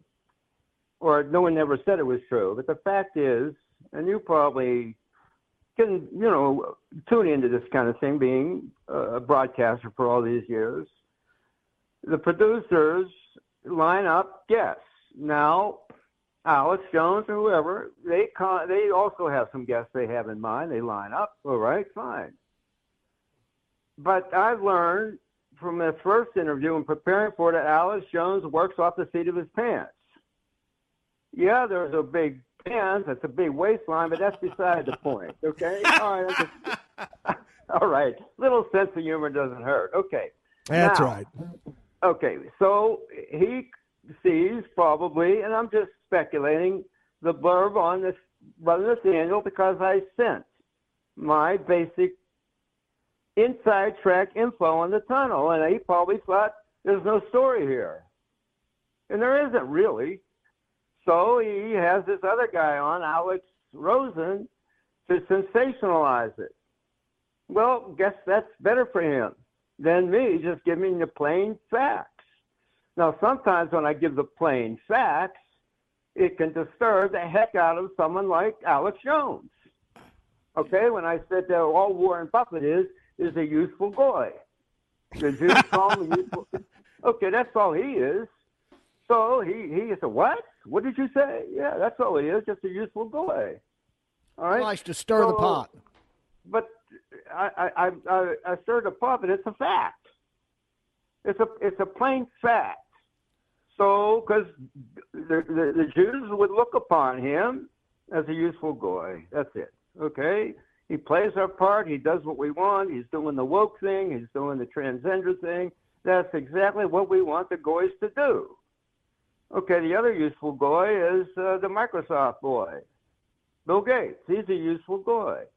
Now, this guy, the head of the World Economic Forum, Klaus Schwab, is one of the tribes his mother is a Jew. Now, what the Jews put up, they put up the stepmother. Oh, she's not Jewish. But someone like me, I know. I know who his mother is. You see, no one else would even go beyond that. But I already know it. All right, you're not going to find it on the internet, but I know. And if you dig, if you know where to dig, and I know where to look, his mother's a Jew, so he's one of the tribe. They look upon him as one of the tribe. All right, so that's all I want to say. All right. So anyway, now to the Middle East. Well, we'll get to the Middle East. Yes. So again, just in summation, Alex Jones deserves credit for having you on. I thought it was a magnificent appearance that you made on that initial uh, your debut Okay, on that yeah, particular people say he program. interrupts you, he interrupts you. Well, I guess I interrupted him once in a while too. So when they say he interrupts you, I said, well, he was being Alex Jones. So it didn't really bother me. It didn't. But there's always yeah, always crosstalk and talk radio. Uh, Keith and I talk over each other every show, And including see, this see, one. we have this. Uh, uh, the, the problem is, you know, there's this difference in uh, real time and radio time. And well, but anyway, no, I mean it's just Okay, I a think I conversation, wanna animated say this. conversation. I want go to. He did say at the opening, he gave me a very good introduction. Real Jew News exposes the Jewish control of every component of American life. He did say that. Then he said, "I've been watching this guy for 15 Yes, he did. years." Yep. Now, if he's been watching this guy, brother Nathanael Kapner, who's got the inside track on American and world Jewry, then I would say that he knows the truth about these people. But there's something that he's doing on Info, InfoWars, and I don't know the whole story. I did know at one time that his radio syndicate was run by a Jew, and it was called MS Radio. As soon as I saw that MS, well, MS means truth in Hebrew. So I figured that's a, that he must be a Jew, and I looked it up, yeah. But I don't know if he still has that hmm. radio syndicate. I don't know. Because right, well- I, I don't do research on Alex Jones. I- I'm not really interested.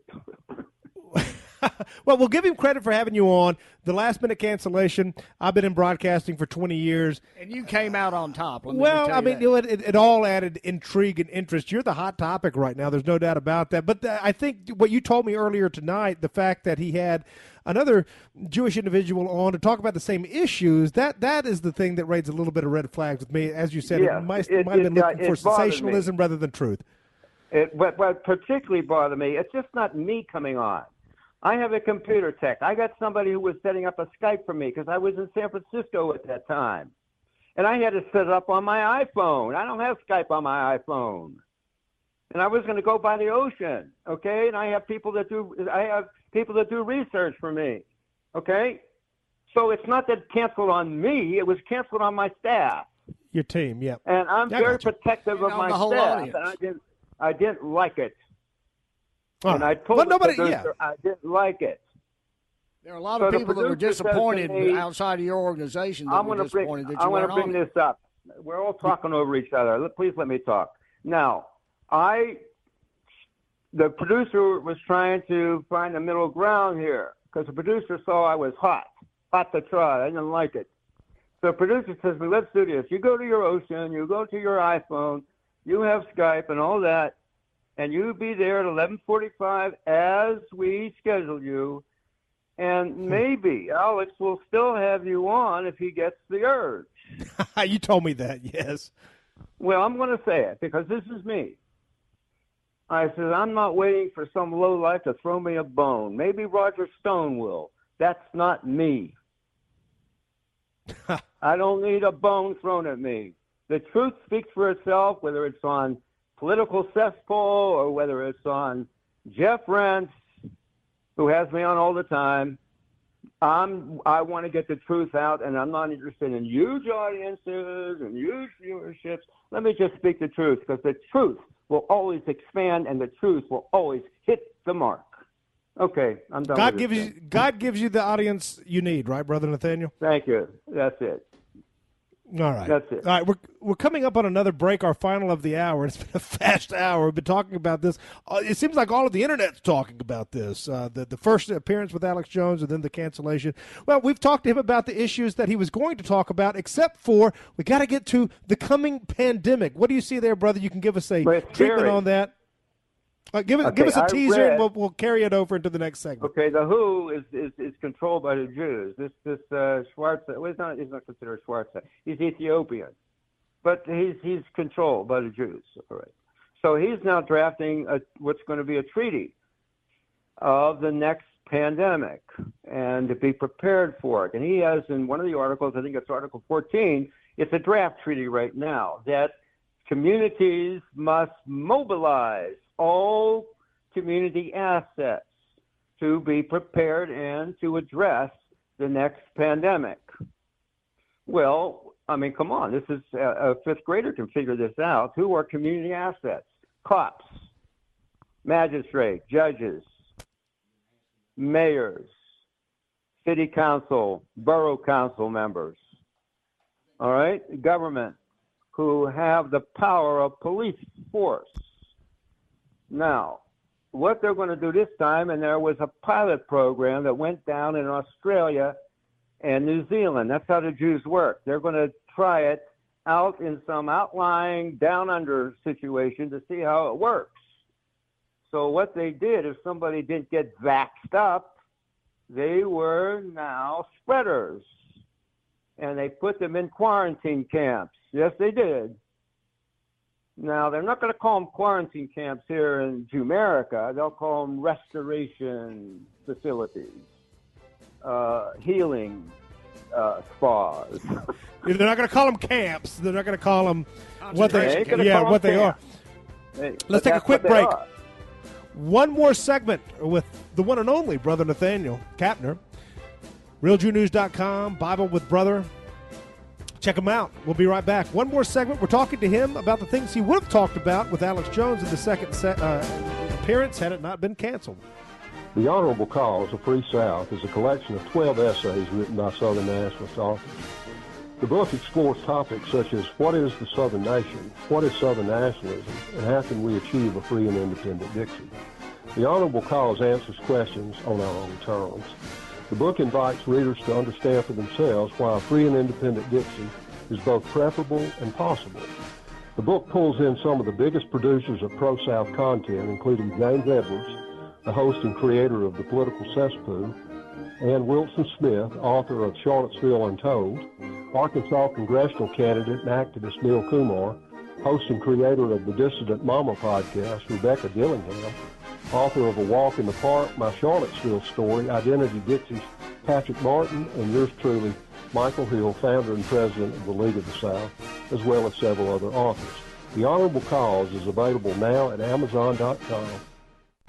In message 1, we said that Satan, the father of lies, John 8:44, gave the left evil spiritual power the more they use the lies. The political left today is the beast. Now the Bible confirms that the dragon gave him the beast his power. Revelation 13:2. The extra evil spiritual power that comes from the beast by their lying is what accounts for the string of the leftist criminals in the government that have never yet been prosecuted. It also explains why American capitalists support communism in the 21st century. Note 1 that behavior of capitalists was predicted by Vladimir Lenin, a cell of the beast. Note 2. Henry Ford was a capitalist, and he would have never gone communist. The difference between Ford and the present day, end time capitalists is that Ford was born and educated in the kingdom of Christ, 19th century America, the New Jerusalem, Revelation 21.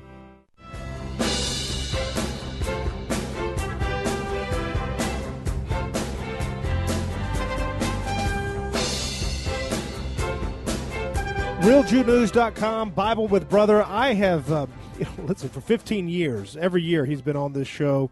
Uh, great to have him back on tonight, particularly this week when he's uh, such a, a hot topic uh, on the internet and abroad, and everybody's talking about it. Uh, but, uh, Brother Nathanael, I, I perhaps if we have time, we'll pivot this final segment to the current situation in the Middle East, particularly in Yemen. But uh, I want to talk a little bit more. We had a, a show, the last show of 2023, right before the New Year's Eve. People predicting what's going to be coming on uh, in this year, a very tumultuous year, very unpredictable year. And already uh, the first bombs are dropping. Uh, literally speaking, 13 days into the new year uh, uh in Yemen. Uh, but uh, but you're talking about a situation with a coming pandemic, and continue where you left off in the previous segment, please. Yeah, well, this is scheduled for May, and it, you know, the senile old pervert has to sign it. and he will, you know, they'll take his hand and stick a pen in it and they'll move his hand while Jill is changing his diaper because that's what we have in the executive office. That's what we have. But we have a slew of Jews that run everything. Who and I did a video on it. I called Biden's Where to start? slew. Yep. I called Biden's slew of Jews. Okay. Now, if anybody wants to doubt that Jews run this country, just go through all his cabinet members and all his aides and all the people in charge. His own um, well, not the not the lesbian, not her, but uh, chief of staff started with a Jew, Ron Klain, and then he wanted out for certain reasons. I don't know. Maybe he wanted to take a vacation in Tel Aviv, and then uh, they put it uh, his um, COVID czar in there, Zients, another Jew. So it's just infested with Jews, just like the State Department is infested with Jews. All right. And Blinken takes orders from Noodleman. That's that's her surname. That's her father's name. But it was too Jewish, so he sent he changed it to Nuland. But she's a Jew, and like all Jews, she hates Russia. Now I'll tell you why Jews hate Russia because Russia has always been a Russian Orthodox nation. It's not individualistic like the Protestants. Russian Orthodoxy, Syrian Orthodoxy, Jerusalem, Palestinian Orthodoxy, Serbian Orthodoxy, Greek Orthodoxy is national. It's what a nation is and how they how it's identified. There's always what's called a symphony between church and state. This is what the Jews hate because they become second class citizens in an Orthodox nation like Russia. So Noodleman and Blinken and Zients and Schumer and all the Jews infesting everything that uh, in their country hate Russia for that reason. Now, for instance, whenever Putin gives a talk before his uh, uh, Duma, the parliament, okay, and it's a citizenship type of talk to the people, he puts the patriarch of all Russia, of the Russian Orthodox Church, Patriarch Kirill, in the front row next to Medvedev. Who's back in the 16th row? The rabbi, the chief rabbi. Now, the chief rabbi didn't like that. He stopped coming. See what an great they are? At least he can come and be in the 16th row. But he didn't want to be in the 16th row. And after the special military operation in Ukraine, where Putin did not want to do it, but he was forced into because they were bombing Donetsk, the NATO trained Ukrainians, he had to do this, and the rabbi stopped coming. Well, good. Who wants him there, anyways? He probably smells like a filter fish. A- well, yeah, a lot of them do actually. They, they do, and uh, I think some of them would say, "Yeah, we have to do something about that." Well, they spilling on their, you know, their black robes, and they forget you got to take some soap and, and wash it. I, I got a question for you, brother Nathanael. I got a, a personal question because uh, I have um, regular listeners of this program know uh, I was a born and, and raised Southern Baptist, and uh, w- once I started uh, meddling. Uh, the Southern Baptist Church asked my pastor to throw me out of the congregation. When he refused, they instead threw the entire congregation out of the convention. And so I would ask you, as a member of the ROCOR, Russian Orthodox Church outside of Russia, have the bishops pushed back against you for your truth telling? No, why should they? Not They all. shouldn't. But that doesn't mean that they wouldn't. We're just trying to confirm. They're. Russians. They know all about the Bolshevik Revolution. All right. They all know There we about go. Cheka. They all know that they were Jews who murdered 16 million, 60 million Russian Orthodox Christians. So no. Now maybe a That's good to hear. is- well, it's one- uh, it's it, there's no problem at all. But maybe uh, some converts who think they're Orthodox, You know, there's a saying, you know, you can take the monkey out of the jungle, but you can't take the jungle out of the monkey. Kid All right, so we have, and I'm not going to mention any names, we have a, a Jew who became a priest. He's not Russian, he's American, American Jew, but he was even raised in traditional Judaism like me. And he doesn't like me. I think he tries to do something, stuff to discredit me, but you can't, because I have Jesus on my side. No, you can't. So I say, well, you can take the monkey out of the jungle. You can't take the jungle out of the monkey. You can you can take the monkey out of the jungle, but you can't take the jungle out of the monkey. I say you can take the Jew out of the synagogue, but you can't take the synagogue out of the Jew. I don't care if he's wearing a pectoral cross. I don't care. Now, you, hey, preach on, brother Nathanael. You're talking. Well, this is me. See, what me is, and I said this to Alex Jones, and he said, well, they don't like the um, Great Awakening. I said, I don't deal in abstractions. Jews don't deal in abstractions. They don't like the people of the Great Awakening, all the Trump followers. That's what scares them. Because at the drop of a dime, they can turn against the Jews. Right now, they're doing the Israel thing. But that can stop, and they could change. Because it's the white Christian political block, if there can be a block anymore, that can stop the Jews. It's the only one that can. That's the only political block that can stop the Jews. And, and you know, That's and that's the thing. That's a whole other hour of talk radio. And here, here, my friend, fifteen years, fantastic. But here, here, and th- this is the thing. I mean, the church. This is an A.W. Tozer quote. I always like to to mention in uh, conversations such as this that the church is not raising society up to its level. It is descending to society's level and congratulating itself that society is accepting its surrender. But you know, so many of the evangelical churches, especially at the head table, are just bending the knee to the Jewish lobby at every turn. It is a, a sickening thing to see, and anybody who does speak out gets their heads chopped off. But uh, anyway, a final word to you. Riveting appearance. This is what you were going to be talking about on Alex Jones. You gave it to us here. Thank you for doing that, especially on short notice. Uh, we got about two minutes remaining, and they are yours. RealJewNews.com. Brother Nathanael, take us to the wall.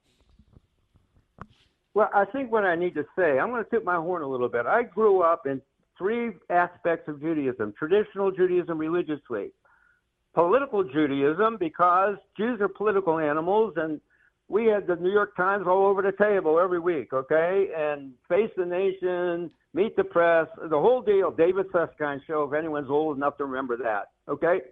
Then, not only political Judaism, I was raised in cultural Judaism because I was in a big mishpuch, we call it, outer family. My father came from a, a family of 10 children, and my mother a large family too. So I have a sense of the mishpucha. I have a sense of Jewish unity. Now, there is no such thing as divisions in Jewry. It's just a family dispute. It's just a family squabble. The Jews see themselves as a race. The race is everything, and Jews will always be glued together as a race. And people say, well, what about all these Jews who are protesting Gaza? I said, well, where were they in 1948 when all the Arabs who had all this land, all the land was stolen, that's, that's not real. Okay. Good point. And- Right, uh, the Okay, Nakba. All right. Now, where were they? Okay, so let's bring them more up to date. Where were they during this whole open air concentration camp? All the economic strangulation, all the border control, all they, they even denied the Palestinian children chocolates. No chocolate was allowed into Gaza. You couldn't move anywhere outside the borders of Gaza, either the ocean or the other way in the land. Okay, you, it was forbidden. Where were all the Jews then who were protesting? They're covering their asses. That's what they're doing now. They're scared of anti-Semitism, and they should be, because it is coming. Now, there's uh, and even Alex Jones. Oh, the, the Palestinians and Muslims are protesting at the college campuses. Well, let's take a look at these protests. It's all on social media. They're mostly white kids. I don't see too many towel heads. I see just white kids who are disgusted of what they're seeing happening in Gaza with children no longer having their arms and legs. Well, who wouldn't weep for that? Now you took you see this thing in Yemen that uh, that America is striking. It's going to do Yeah. nothing. The Saudi Arabians have done that for ten years. It did nothing. It just makes them more hardened. These are military men with principles. They ha- you may not agree with their Islamic, you know, dogma, but they have principles. I don't think America do. does anymore. Yeah, exactly, brother Nathanael. You're right. It- it- it- certainly, they are far more hardened and far more principled than the average American who will put on their social media profile whatever the current thing is. I, I got a thing here from uh, a listener who's tuned in. I don't know what it was about this particular interview.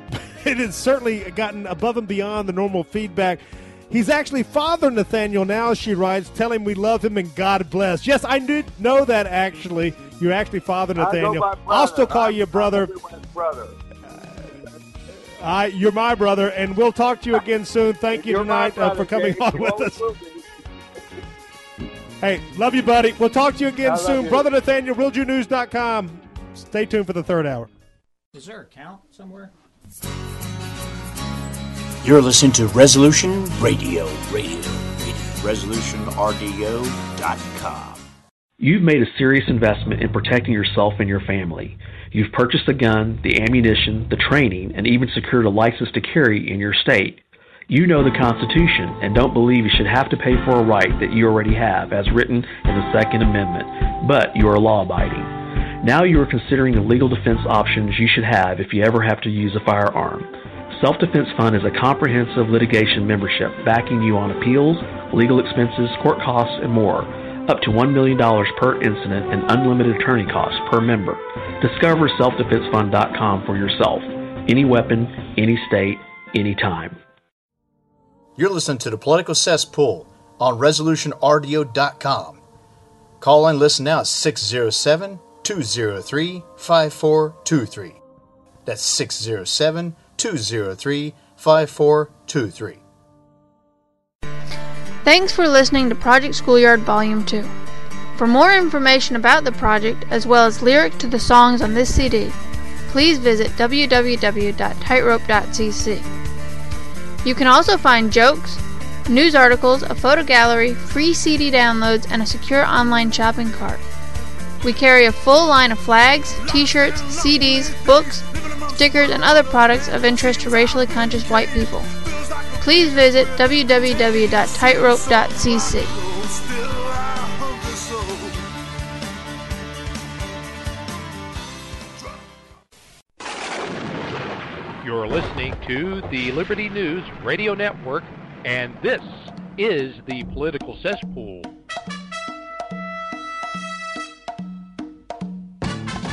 The Political Cesspool, known across the South and worldwide as the South's foremost populist conservative radio program. And here to guide you through the murky waters of the political cesspool is your host, James Edwards.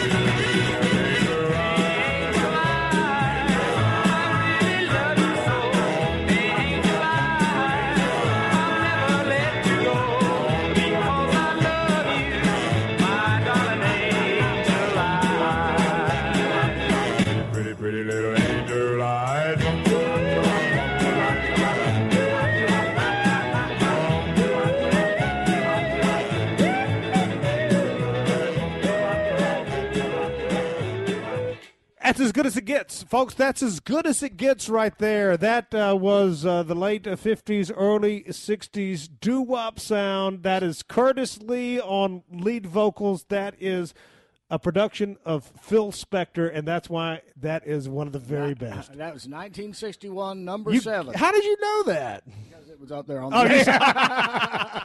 I could have told you that actually, but uh, you do. Okay, it was actually. on I can screen. read. You might be surprised. Well, let me tell you what. If you ever want to feel better about what's going on in the world, put in a doo wop. You had to put a whole uh, a doo wop all star team on. And I said, let, let's do like a uh, a basketball team would do at the All Star break, East versus West. You're picking a, a doo wop all star Hey, what team. We'll do. We'll be like the sec, uh, the segment we have with Jay uh, Ryan uh, every so often, where he picks out music and he picks out movies and he picks out books and stuff that he particularly likes. That's right. All right, so give me the doo wop uh, uh, Yeah, all star team. I, I, you know, certainly Curtis Lee's "Pretty Little Angel Eyes." If you actually listen to that song and you compartmentalize each element of it. His vocals, uh, the wall of sound orchestra behind the behind it all, and, And all it the vocalists too. Well, and then the the doo wop group, the Halos, are in the background. You know, doing all the doo wop. That is just a magnificent. That's a masterpiece. And uh, you know, actually, but I did an appearance on Ethan Ralph's show. Uh, uh, I think it was last Christmas, not this Christmas here last month, but a year ago. Uh, people, he has a huge audience there online, and uh, people were saying, you know, doo wop nationalism, Del Vikings nationalism. Uh, I, I love James Edwards because he loves Peter Noone. People, my my know who else- reputation preceded me into that audience. They all knew who I liked. You know terms who else had Wall of Sound and uh, their biggest hits? The Righteous Brothers. Well, but yeah, he produced. Uh, You've lost that Yeah, loving feeling. yeah, so of course, exactly, yeah. But, if you but look, look at the um, uh, the, the uh, you know the uh, website or the the one uh, you know YouTube. If you pu- uh, put on that, you'll see all of those background singers, and a lot of people say, "What are they doing back there?" Well, they're the ones who basically gave that song its distinctive sound, and it was uh, you know it's still. I think I read somewhere that it was the most uh, most played song of the '60s on uh, you know radio. All right. Now, uh, I give you uh, very quickly. We got to get back to work tonight. unfortunately, no, not unfortunately, but I love talking about this too. Pretty Little Angel Eyes, definitely. Denise, Randy, and the Rainbows. That's on the All Star team. Uh, Why Do Fools Fall in Love? Frankie Lymon. Sh-Boom by the Crew Cuts. Come Go With Me. Obviously, the Del about Vikings. Edsels? Uh, yeah, Ramalama Ding Dong. who who could forget that one? Little Darling by the Diamonds, Blue Moon, the Marcels at the Hop. Danny and the Juniors. We actually had one of the founding members of Danny and the Juniors on this show. We've had so many people on the show that people have forgotten about. Who put the Bomp? It was basically northeastern uh, rock and Oh, it was the best. It was music's greatest expression. Music's greatest This is expression. coming from a dyed-in-the-wool Southerner. Uh, this James is no, Edwards. uh, you know, uh, that it, it that's it. Music reached its highest peak during the doo wop era, of the late fifties, early sixties. Uh, uh, at the hop, Well, it was such a natural. hold on, you, eh, you're not even. It is also a, a natural expression of musicality. Eh, well, it's a natural expression of the mood of the country at the time. Very optimistic, very homogeneous. and these were just a bunch of guys that would get together on street corners And, and, they- a lot of them were mobbed up. They'd, they'd kill you too, but they could certainly sing like angels. Uh, Who Put the Bomp by Barry Mann was actually an ode to all of the doo wop area. Anything early Neil Sedaka, Dion, the Four Seasons. I mean that that that's it. Uh, but you know, so much of the music in that era certainly focused on like Angels, Devil or Angel by Bobby Vee, uh, Neil Sedaka's Little Devil. Next Door to an Angel by Neil Sedaka may be the best doo wop song of all time. Well, look, they've treated women as they put them on a pedestal, and you know, I don't think if women complain about that, they're not real women. go listen to Pretty Little Angel Eyes. That is a song. You, you don't hear it on the radio anymore. Even the oldie stations don't play the music that old. Uh, but it's on all of my mixes. And I will out sing the radio. I'll blast the radio up to full volume and I'll out sing it. And look, look at how the woman is portrayed. Pretty little angel eyes, and he talks about how he adores her, and you know, beautiful uh, stuff. Beautiful stuff. Well, hey, listen, uh, beautiful show tonight so far too. Now, how about uh, Brother Nathanael? You know, here's the thing that the audience doesn't see. Brother Nathanael's in full form. He's going at it. Uh, after the show, we, you and uh, I and uh, Brother Nathanael were talking during the break there after the last hour, just having a great time. Look, Brother Nathanael does a monologue. He has. A, you, you'll notice if you go to Real Jew News, his website, it's him talking, and that's what he's used to. Our show, on the other hand, is not a monologue; it's a dialogue, and sometimes that causes a little bit of, uh, uh, you know, uh, problems, you know, with the, you know cutting in and stuff like that. But you know, it's our show; we're going to do it as our as we always do. But on the other hand, Brother Nathanael is always welcome here because you know, it gets down to this: is he willing to tell the truth, or is he going to trim his sails? I've never known him to trim his sails. Well, that's right. And uh, no, listen, Brother Nathanael and I go back uh, 15 years. I mean, you were certainly a regular feature by the time you started coming on, but not to the extent that you are now, where you're on every week. I mean, back then it was still all intermittent, and uh, we had you and Winston and Eddie and Bill, uh, and it was sort of like. Uh, you know, by uh, co-host by committee uh, back Fr- then. Fruit of the Month Club. Well, it was co-host by committee. I think Bill took most of the early interviews with Brother Nathanael along with me. And no, I mean, Brother Nathanael, like, like I said, I called him up on his cell phone right after I heard that he got canceled by uh, Alex Jones, and uh, you know, it was just like old times. And The thing about Brother Nathanael is he's not going to back down. He's not going to cave in. He's not going to turn on people. He's going to tell the truth as he sees it, and he's not going to be shut up.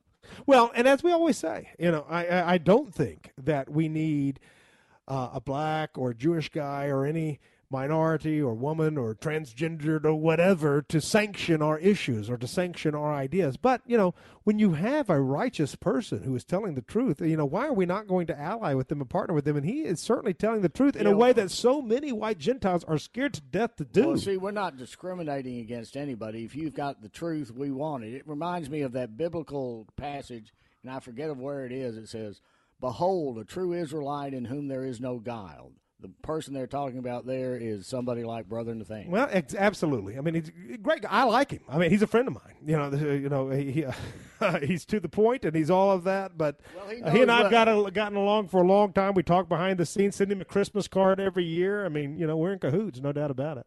Yeah, he's gonna. Uh, you know, he's always going to be somebody that you know. I, he hasn't changed in 15 years. He's the same guy. He's uh, He's been wa- so canceled too. I mean, he, he, he's shockproof and waterproof, and he's going to you know be the same guy 15 years from now if the Lord allows him to uh, live that long. well, he shared with us tonight. He's the same age as you. You just had a birthday. That's right. Yeah. The '73 Club. That's right. Yeah, I tell you, me and uh, brother Nathanael have something in common. Yeah, yeah. well, I think you have more than that, to be honest with you. I think we you, do. Yeah, we, my friend. But we're uh, on the same side of these issues. You gonna make it to 88 another 15 years? Lord willing. You'll still be sitting in that chair right here next to me. With my walker and my oxygen tank. But we'll I'll be in prison. we'll be in prison by then, but maybe they'll give us a microphone. But uh, no, no, no. We're going to win by then. I think. I mean, something's going to happen this this this year. Brother Nathanael mentioned it. Uh, something's definitely, you know, something's coming this year. Everybody can see it. It's I don't know if it's a foreboding or it's just something you feel. Uh, th- there, this is going to be a year that's going to change things. Whether well, it's there's a, one more song we should play. Then that's "Something in the Air" by Thunderclap. Well, didn't we play that, like, Yeah, we last did. week? You No, play it every week. no, no. It's well, every that week Betty is just Boop. as timely. But see, this is this is the there is something in the air in 2024, and it's going to unfold and. You know who knows what it's going to be, but what it'll be. At the very one thing you can say for sure, it will be interesting. You know what's going to be interesting? The rest of this hour. Because Yeah, you know who's coming up the rest of this hour. Nobody else does. We we tease, we didn't even tease that. Yeah. Well, we've got the two the the Western world's two most expert uh, spokesman on Jewish power and influence, and we'll let you guess who number two is after. Uh, well, I mean, he may be number one. yeah, but I mean, we- you we- know, we they're just- two. They're two, two together. Right, They're, yeah, they're tied for first. we play no favorites here, but I'll tell you this. Uh, I've been talking with Brother Nathanael for 15 years. The guy we're about to bring to you. It's 50 years. Well, more than that. 70 years. I tell you what, his fingerprints are all over my work. Look to him as uh, not only just a friend and a mentor, but He as and a guy Sam who's, Dixon who's are- been there before the show started. Yeah, I'll put him in the in the camp with him, Sam Dixon. him and Sam Dixon were up here fighting for our people back in the 60s. Okay? And he's still fighting. No, nobody has a pedigree longer than that. Who's it going to be? We'll tell you when we come back. Stay. Hey there, TPC family. This is James Edwards, your host of the Political Cesspool. Folks, I want you to subscribe to the American Free Press, America's last real newspaper. Against all odds, AFP has and continues to publish a populist, independent print newspaper with an unparalleled track record. Founded by a dedicated group of experienced patriots, AFP pulls no punches and tackles the most controversial and pressing issues facing America from an America First perspective. I've worked with the American Free Press since even before the beginning of TPC. Now that's something. You can subscribe to the print edition by visiting AmericanFreePress.net today or simply pick up a handy digital edition subscription. However, you do it, subscribe to the American Free Press, America's last real newspaper, by visiting AmericanFreePress.net or by calling 188 699 News. AmericanFreePress.net. Why does the left lie constantly? Because they get spiritual power from lying. The lies come from Satan, the father of lies. John 8:44. Here's how the political lying process works. Satan provides the beast with a lie. Then, the more they use the lie, the more they reproduce the lie. The more spiritual power they get. Now look, the media is a lie multiplier. And this multiplication gives more evil spiritual power to the beast. That power protects the cells of the beast from prosecution. Why isn't Hillary in prison? She is protected. We must restore our national relationship with God. Truth is sacred in the kingdom, and the government shall be upon his shoulder. Isaiah 9 6. A message from Christ Kingdom Ministries.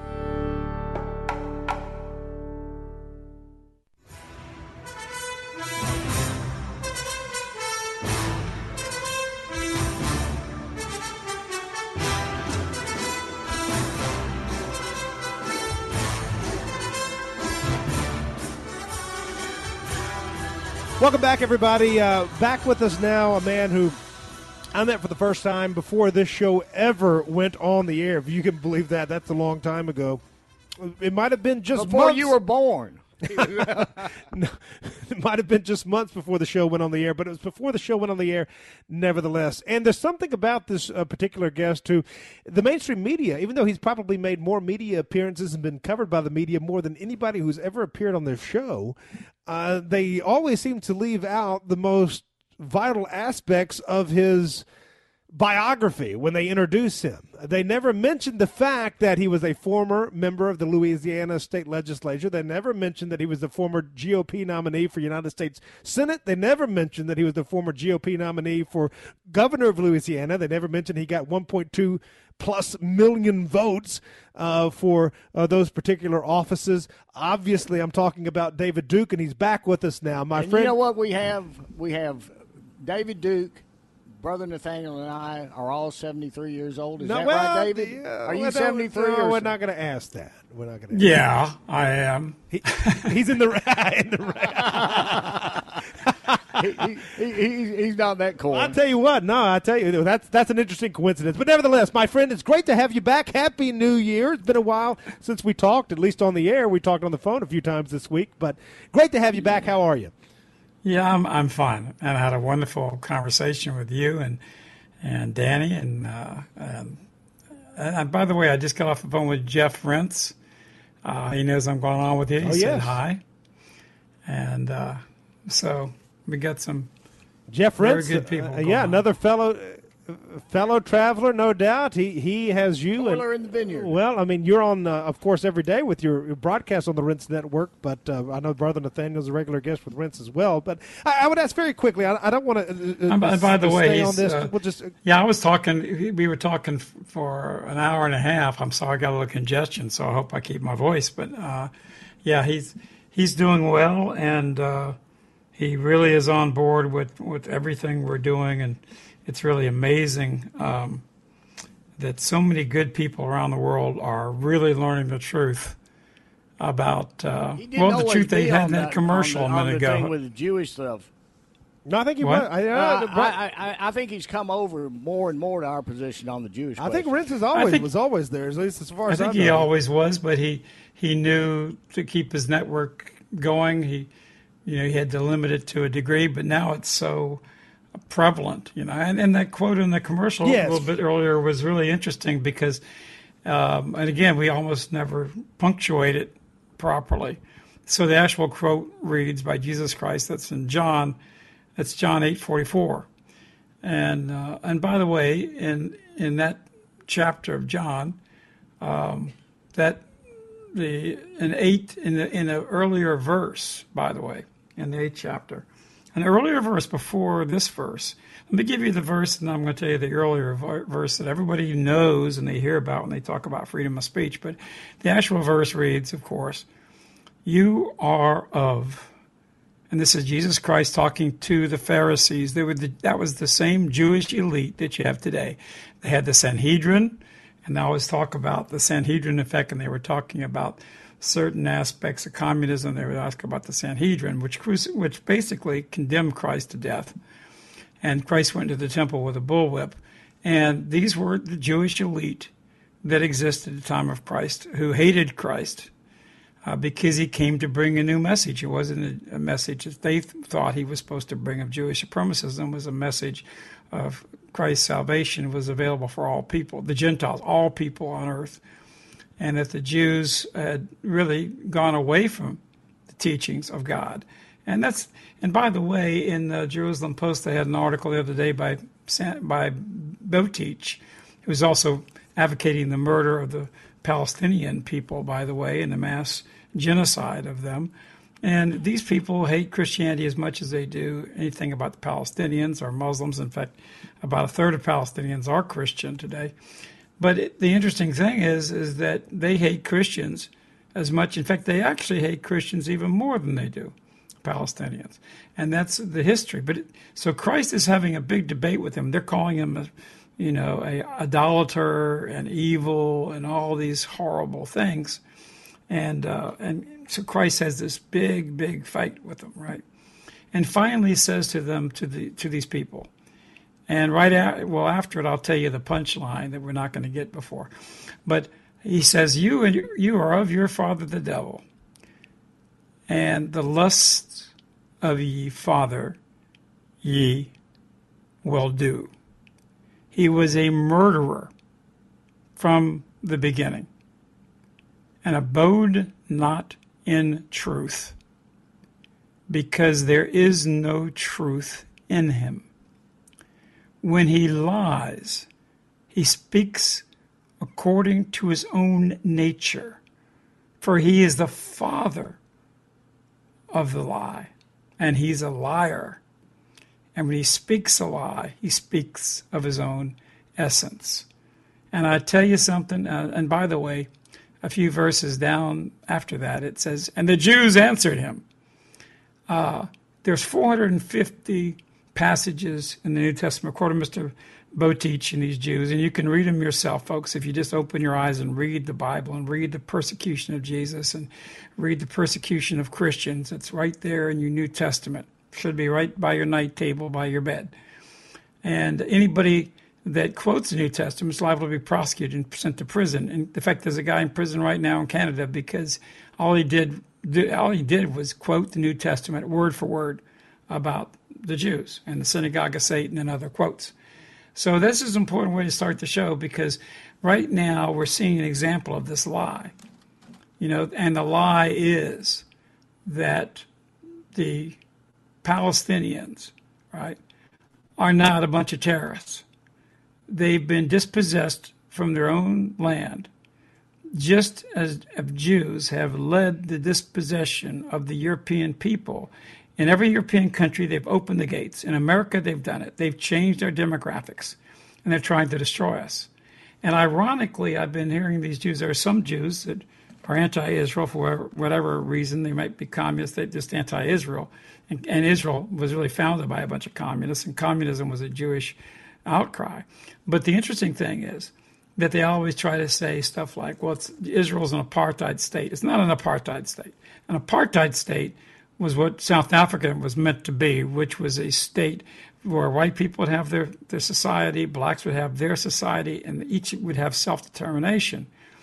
But it, Israel was never an apartheid state, it was a genocide state. It was a state that was based on dispossessing the people of that country by the Jews. Good point. Just as they, just as they've dispossessed us from our newspapers, our media, our book publishing, our educational academia, just dispossessed us from our banking system and the Federal Reserve. This is exactly what they've done to Palestine. And everything they say about Palestine, and everything they say about Israel is a big lie. And there's no bigger lie than Christian Zionism. You might as well say Christian Satanism. That's my start of the show. well, what a start that uh, to uh, to the. You got to stop holding back like that. uh, where do we go from there? I, I, would ask, even after all these years, David. But yeah, so well, it's well, so, it's so horrible to right think now. of this yeah, the world the way it's going. I mean, and it's well, I mean, with really the, the, the the situ- the, with the situation in the Middle East now, going back to obviously October. Now we haven't talked to you since October. Uh, mm-hmm. And I'm glad we have an opportunity to rectify that right now. But going back to October, that whole situation and moving forward, what do you see uh, happening right now in the Middle East? Now, this is obviously a long answer, and we don't have time to get into it this segment, but you can go ahead and give us a teaser. We'll take a break, and then we'll come back and let you continue in the next segment. But going on to the Middle East, from that situation in October, which got such uh, worldwide publicity, to where we are now, dropping bombs on Yemen, what's going on? What's going on is the Jews are getting desperate. They're really losing this war in a lot of ways. They're killing a lot of Palestinians, and that's what they want to do. They want to genocide the Palestinians, and uh, but and they want to just destroy them. But but they're also genociding the European people. You, you've got to know this. I mean, this is the plain out truth. Genocide means the destruction of one's genes. And the first uh, one of the genocides written about by Raphael Lemkin was in Ukraine. As you know, I graduated from the university in Ukraine with a doctorate in history. And uh, and this was the biggest university in Ukraine. I don't want to talk about all that right now, but we can talk about another time. But the interesting thing is that um, you, in Ukraine, the Jewish communists killed seven to eleven million people. That's according to the leading historians of the world, and that was uh, that was seven to eleven million. That was mainstream uh, history.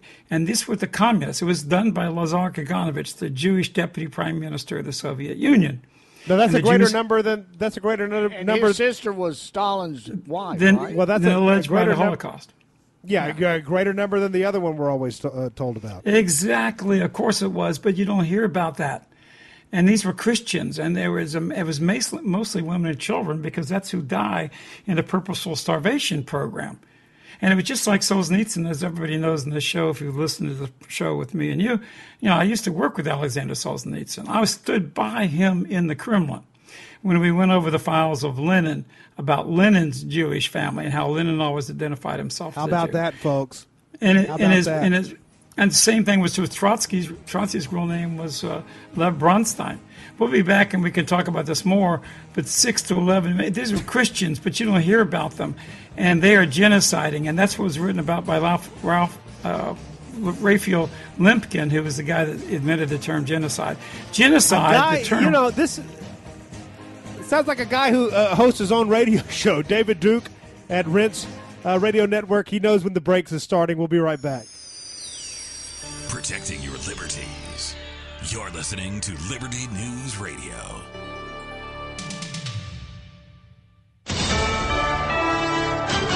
USA News, I'm Laura Winters. We begin this Saturday with the nightmare weather conditions in Iowa, snow and freezing temperatures in the state that is literally the center of the political world for the next few days ahead of the caucuses come Monday. All of the Republican candidates busy campaigning despite the weather conditions. Nikki Haley telling reporters, This is an unbelievable amount of snow, um, but we are going to continue to try and touch as many people as we can. I was shocked at how many people were willing to come, uh, given how much snow's on the ground. Uh, but I'm going to use every minute I can to be able to, to win votes. and Florida Governor Ron DeSantis saying, We have a lot of people that we have signed up to commit to for us over many months. I think they're motivated, they're passionate, and they're going to show up. What about the broader electorate? I just don't know, uh, but I'm confident our people are going to come out strong. In other news, President Biden calling the strikes against the Houthi rebels in Yemen a success. The president on a campaign stop at a school in Allentown, Pennsylvania. The DoD Department of Defense says to expect some sort of Houthi rebel retaliation, but the group, which is backed by Iran, has been attacking ships in the Red Sea for months now. The Biden administration, along with military partners in Britain, finally carrying out massive strikes in Yemen. I would hope that they don't retaliate, but we're prepared in the event that they do. Lieutenant General Douglas Sims at a Pentagon press conference late Friday afternoon. The hope would be that any real thought of retaliation is based on a clear understanding that, um, you know, we, we simply are not going to be uh, messed with here. This is uh, this is all about creating freedom of navigation for the for the international shipping. And if you're wondering where is Defense Secretary Lloyd Austin, he remains at Walter Reed Medical Center being treated for complications related to prostate cancer surgery. This is USA News. Omaha Steaks is rewriting the book on burgers with an all new handmade texture for the juiciest home-style burgers you've ever tasted. Their pure ground burgers are made from single cuts of real aged Omaha steaks. These are truly steaks on a bun. Filet mignon, ribeye, New York strip, sirloin, and even brisket burgers. Now is the time to experience the exclusive Burger Perfection Flight for just $79.99. Go to omahasteaks.com and use code TREAT at checkout to get an extra $20 off your order plus free shipping. You'll get four of each pure ground burger so you can sample all the steak on a bun greatness. These burgers are crafted for a juicier, more tender experience, making your mouth water with every single bite. Don't wait. Go to omahasteaks.com. Use promo code TREAT at checkout and get $20 off the Burger Perfection Flight and discover your new burger obsession. Minimum order may be required. Hello, TPC family. It's James, and I've got to tell you that I sleep better at night knowing that there are organizations like the Conservative Citizens Foundation. The purpose of the Conservative Citizens Foundation is to promote the principles of limited government, individual liberty, equality before the law, property rights, law and order, judicial restraint, and states' rights, while at the same time exploring the dangers posed by liberalism to our national interests and cultural institutions. The Conservative Citizens Foundation also seeks to educate the public on the dangers of extremist ideologies like critical race theory and cultural Marxism. I've worked with the good people at the Conservative Citizens Foundation for many years, and their work comes with my complete endorsement. For more information and to keep up with all the latest conservative news headlines, please check out their website, americafirst.com. That's M E R I C A 1 S T.com. americafirst.com. Antelope Hill Publishing is America's leading publisher of dissident books, bringing you a wide variety of new translations and original works on every subject from the Spanish Civil War to the funding behind the transgender movement. Antelope Hill publishes books that mainstream publishers won't touch, full of information that challenges the political status quo and brings real culture to the reading public at an affordable price. If you count yourself as a political dissident, then you owe it to yourself to check out the Antelope Hill catalog with exclusive offerings like Rebel Mountain by Kurt Eggers, a brand new reprint of the infamous You Gentiles by Maurice Samuel, and now the treatise of a January 6th prisoner in the American regime. There is something there for everyone, and new titles are added every month. Check out the complete catalog today at antelopehillpublishing.com. That's antelopehillpublishing.com. I'm James Edwards, and I want you to check out antelopehillpublishing.com.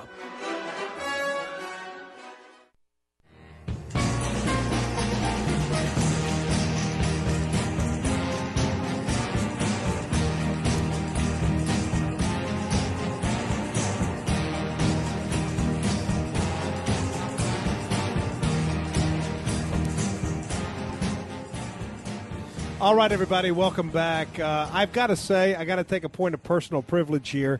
I have been attacked uh, so many times in the media. Uh, so many reporters, so called reporters, and so called journalists, mind you, have said, uh, you know, we're writing this piece on you, and we want to know about why you've had David Duke on the show so many times, as if interviewing him alone is enough to disparage me. And I said, you know, yes, I have had him on the show a lot, but I, I want to be clear about something, and I want to be sure you include this in your story you're about to write. Don't just write that I've interviewed him a, a lot of times. Write that he's a close personal friend, that he's a member of the family, that we have been in each other's homes, that we've gone on vacation together, and that I consider him part of my family. I said, be sure to put that in your story. And actually, David, I, I, the only reason I bring that up, well, I, I like to bring that up, but the reason I bring it up right now is that uh, somebody came with me to the studio tonight. She just walked into the studio. She's been out in the in the uh, in, in the uh, entryway, but uh, she wants to say hello to you. My wife wants to say hello. Hey, Oh, David. great. Hey, Danny, how are you? I can't hear because James isn't sharing the. Yeah, I have the I have the uh, the headset, but y'all just had a fantastic conversation. What a night or two ago about health, Yeah. and she ordered you something on Amazon. Very quickly, tell tell them what it is. Well, it was a surprise. Oh, it's a surprise. I can't tell you, but Well, you got I a think I know what it is, but uh, yeah, thanks. All right, so she wanted to say hello, just a very quick hello, and she said it. And uh, we'll, well, see thank you you so uh, much, dear. You're, you're, you're just you're a wonderful lady, and you're such a lucky guy. James. Uh, no doubt really about. I'll, I'll, I'll tell you what he said. She doesn't have the headset. Keith has the other headset here in the studio. You're a lovely lady, and I'm such a lucky guy, and I can't deny. I said you are. no doubt about She's- it. All right. Who else would put up with it? She's modest too. Modest I know too. this week we've had strep throat and you've been a little grouchy. Yeah, I've been a little. But he did give me the gift of strep throat. So. I passed it on. How you how you doing, James? You still fasting? Uh, well, I mean, you know what? I said we'd make it seven days.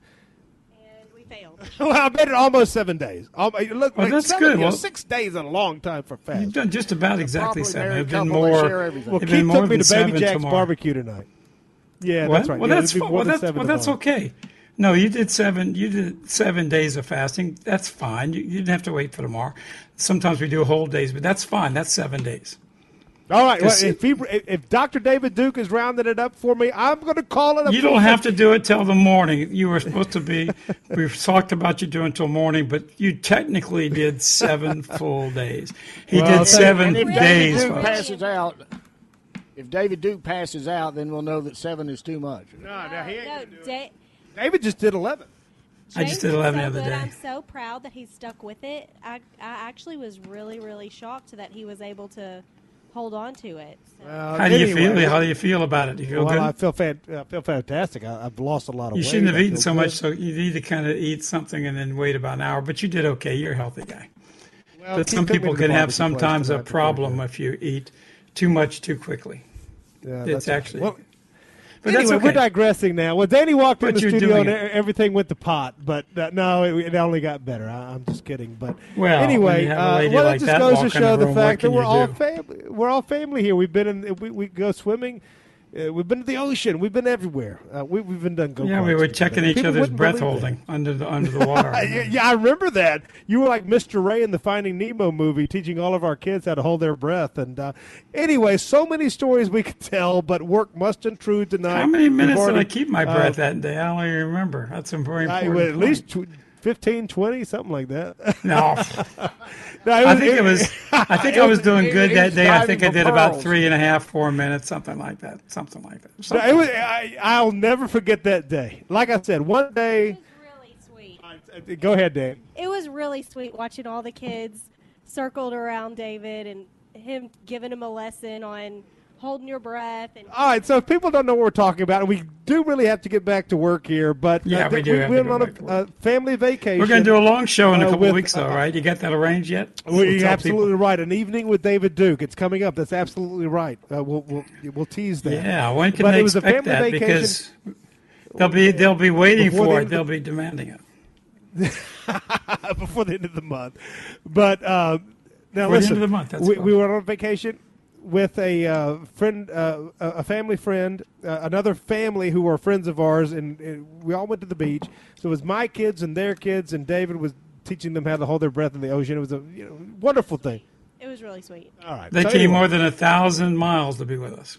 That's absolutely yeah, well, yeah, yeah, almost two thousand. I mean, uh, that particular family. You and I are Southerners and still Southerners, but Today we've sunbathed with David Duke. uh, well, we've done. Yeah, listen, it's a fantastic. Listen, this is what I say. This is the thing, David. This is the point. I think this is the point I want to make in this this whole thing. And this was all spontaneous. I didn't know Danny was going to walk in, but once she did, she said she wanted to say hi to you. How could I? Uh, not let her. But the thing is, if someone proves their worth to you as a man, if someone proves to be honorable, steadfast, loyal, a true friend, and accurate and truthful. all of that well i mean everything that he's given us in terms of politics is is you know that that that's fantastic but notwithstanding how do you betray a brother you know and that's the thing that i think has decimated our race david is that so many people are willing to betray one another uh, to uh, find favor with the left to find favor with their oppressors i mean i didn't intend to get into this this segment but let's cover it very quickly Let me just say this before you get into that. You say, how can you uh, betray a brother? The real question is, out there, how can they stop betraying their brother? All right, go go with that very quickly because to me, if some it, it- come hell or high water, if someone has proven themselves to me to be a man of honor and someone who is a friend and someone who is there, I I just I don't care what it costs me. I'm not going to give up on that guy. I'm not going to just say, oh yeah, I In fact- in disavow. I'm not going to do that. Rather than throwing him under the bus, you say he's a member of my family. Exactly. There you go, David. Well, first of all, we have to understand Christ did teach love, peace, friendship, love thy neighbor as thyself, this type of thing. But Christ was no pushover. I mean, he went into the Jewish synagogue, in fact, the temple in Jerusalem, and he took a cat of nine tails, of many strands, and he drove these money changing Jewish violators of the values of God, he drove them out of the temple physically. Now, I guarantee you that this kind of shows you, in fact, that's the only violence we ever saw Christ commit, even though I think Christ would just as ardently try to, you know, to punish or to get rid of somebody that was a pedophile trying to hurt an innocent child or anybody else that would do that. Uh, but he did believe in forgiveness, but he also believed in doing what was right. When the adulterous woman came, he said, Okay, fine, for, we'll forgive you for your sin, but you must sin no more. And the interesting thing is, he brought salvation to all of us. And I like to remember the fact that he didn't say, don't stand up for the right and don't defend your family, don't defend your, defend your people if need be, if you're invaded or you're harmed. At the same time, you've got to keep something in your heart. And you have to also treat people around you, especially the people close to you, with love and forgiveness. And that's the hardest thing of all, because how many families are driven apart by hatred between them, bitterness between them, sometimes even fratricide, uh, things like that. It's just unbelievable to think about. And and I think Christ reminds us that the way to victory, including conserving our own people, is if we've got family members who don't even agree with us, don't stop loving them. You can keep you can keep talking to them. You could definitely show them your love and your concern, and the way you treat them should be fair.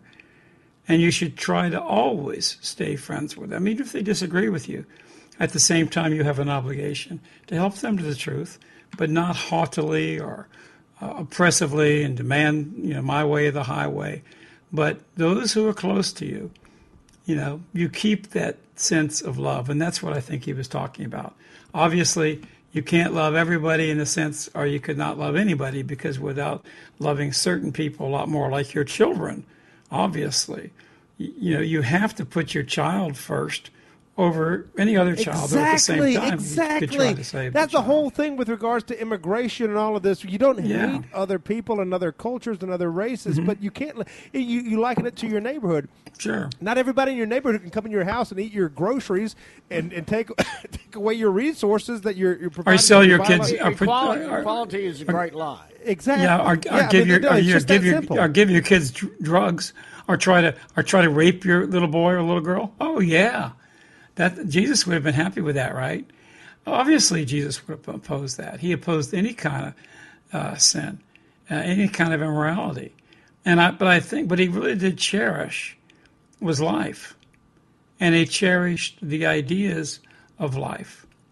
The difference uh, with Christ was he was a little bit different than the uh, Ten Commandments because the way that Jews got away with being so murderous to other people and, and genocidal they interpreted the Ten Commandments as uh, just simply for your own countrymen. And Jesus said that, you know, we're supposed to treat all people uh, kindly. We're supposed to treat all people justly. And you know, you can defend your own heritage and preserve your own land and traditions. And I think every people on earth want to do that without trying to hurt or kill people. Now, people try to invade you, you've got every right to resist. If people try to take over your country and bring your country into the un- un- unworthiness that we have right in this country, the destruction, I mean, destroying our, our, our children, uh, the, even the institution of marriage, and destroying everything and getting us into wars that are based on lies and killing people all over the world. Somebody was talking to me today, and we were talking about the situation in the Middle East, and uh, what's going on in Gaza and the rest of it, right? So, and somebody was talking about how oh the Jews are just defending themselves from the Palestinians. No. The and, and they said, what would you do? They were talking about radical Muslims. There have been radical Muslims that were around the world, and they said, what you know, would Jews go around the world killing people? Well, they do. They control America. They They're led us into the. Iraq War. Yeah, through- they led through us into the Second World David. War. They led us into the First World War. They led us into communism. Led a lot of Europe into communism that killed 20s, 30 million people. They, you know, I mean, they lead, they lead us into wars all the time. All right, They're- David, would you yeah. consider would you consider America to be Israel's Yeah. golem, or the, or the controlled Jewish community's golem? I think that's a good way to put it. Yeah, we are their golem. It's it's the mythical Jewish monster that they use to kill other people. But here's the situation: the ironic thing about all this is that people got to open their eyes. Uh, what they're doing to the Palestinians, we should be every American who's for justice and truth should not be on the side of these evil, anti-Christian, Jewish insanity people who are who are trying to overthrow Christianity. They want to turn us all into Noahide Jews. That is, that we don't follow Jesus Christ because under Noahide laws, and that's what they believe when they're going to conquer the world, is that they all have to uh, not be a Christian. If you're a Christian, you deserve death.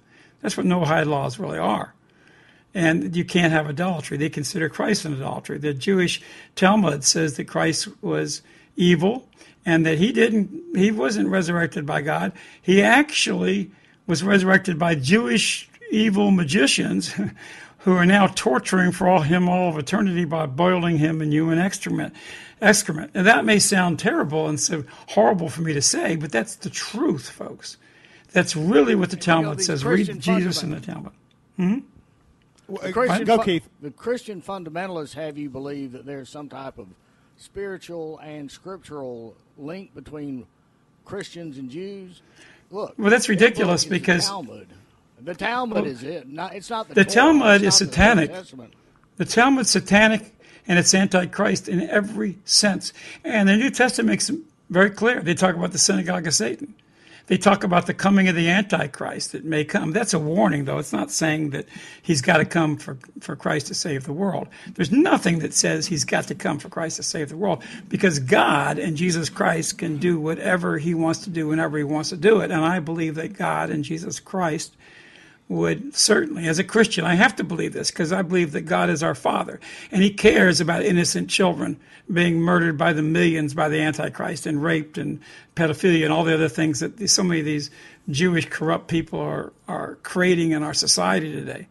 And so the idea of that whole talking about the Antichrist coming, it was a warning. That's what prophecies are. They're warnings that if we don't follow the word of, of God, that this will be our fate and that there'll be billions of children raped and murdered.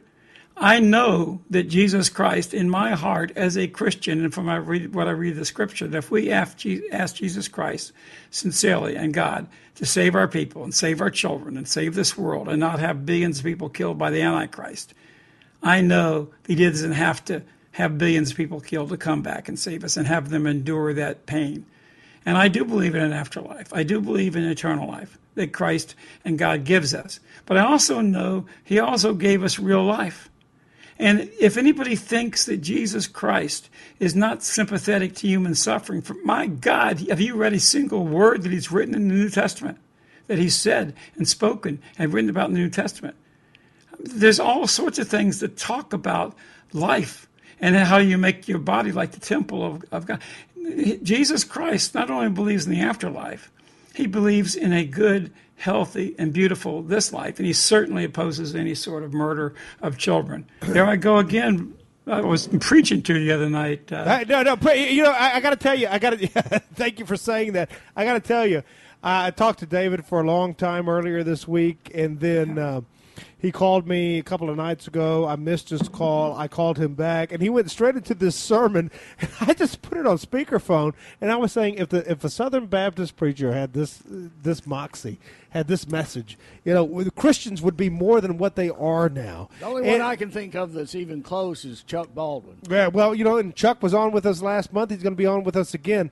But David, I, I wrote, uh, I, I wrote our archive notes in advance of the show, as I normally do, anticipating Right. what we'll cover with the guests. And and so I, I want to ask you this, so we can make the archive notes true. That we're going to talk about the situation in Yemen uh, this hour. So uh, with a few minutes remaining tonight, and by the way, folks, I mean if you don't know how to reach this man, I don't know where you've been, but DavidDuke.com, DavidDuke.com, DavidDuke.com, but.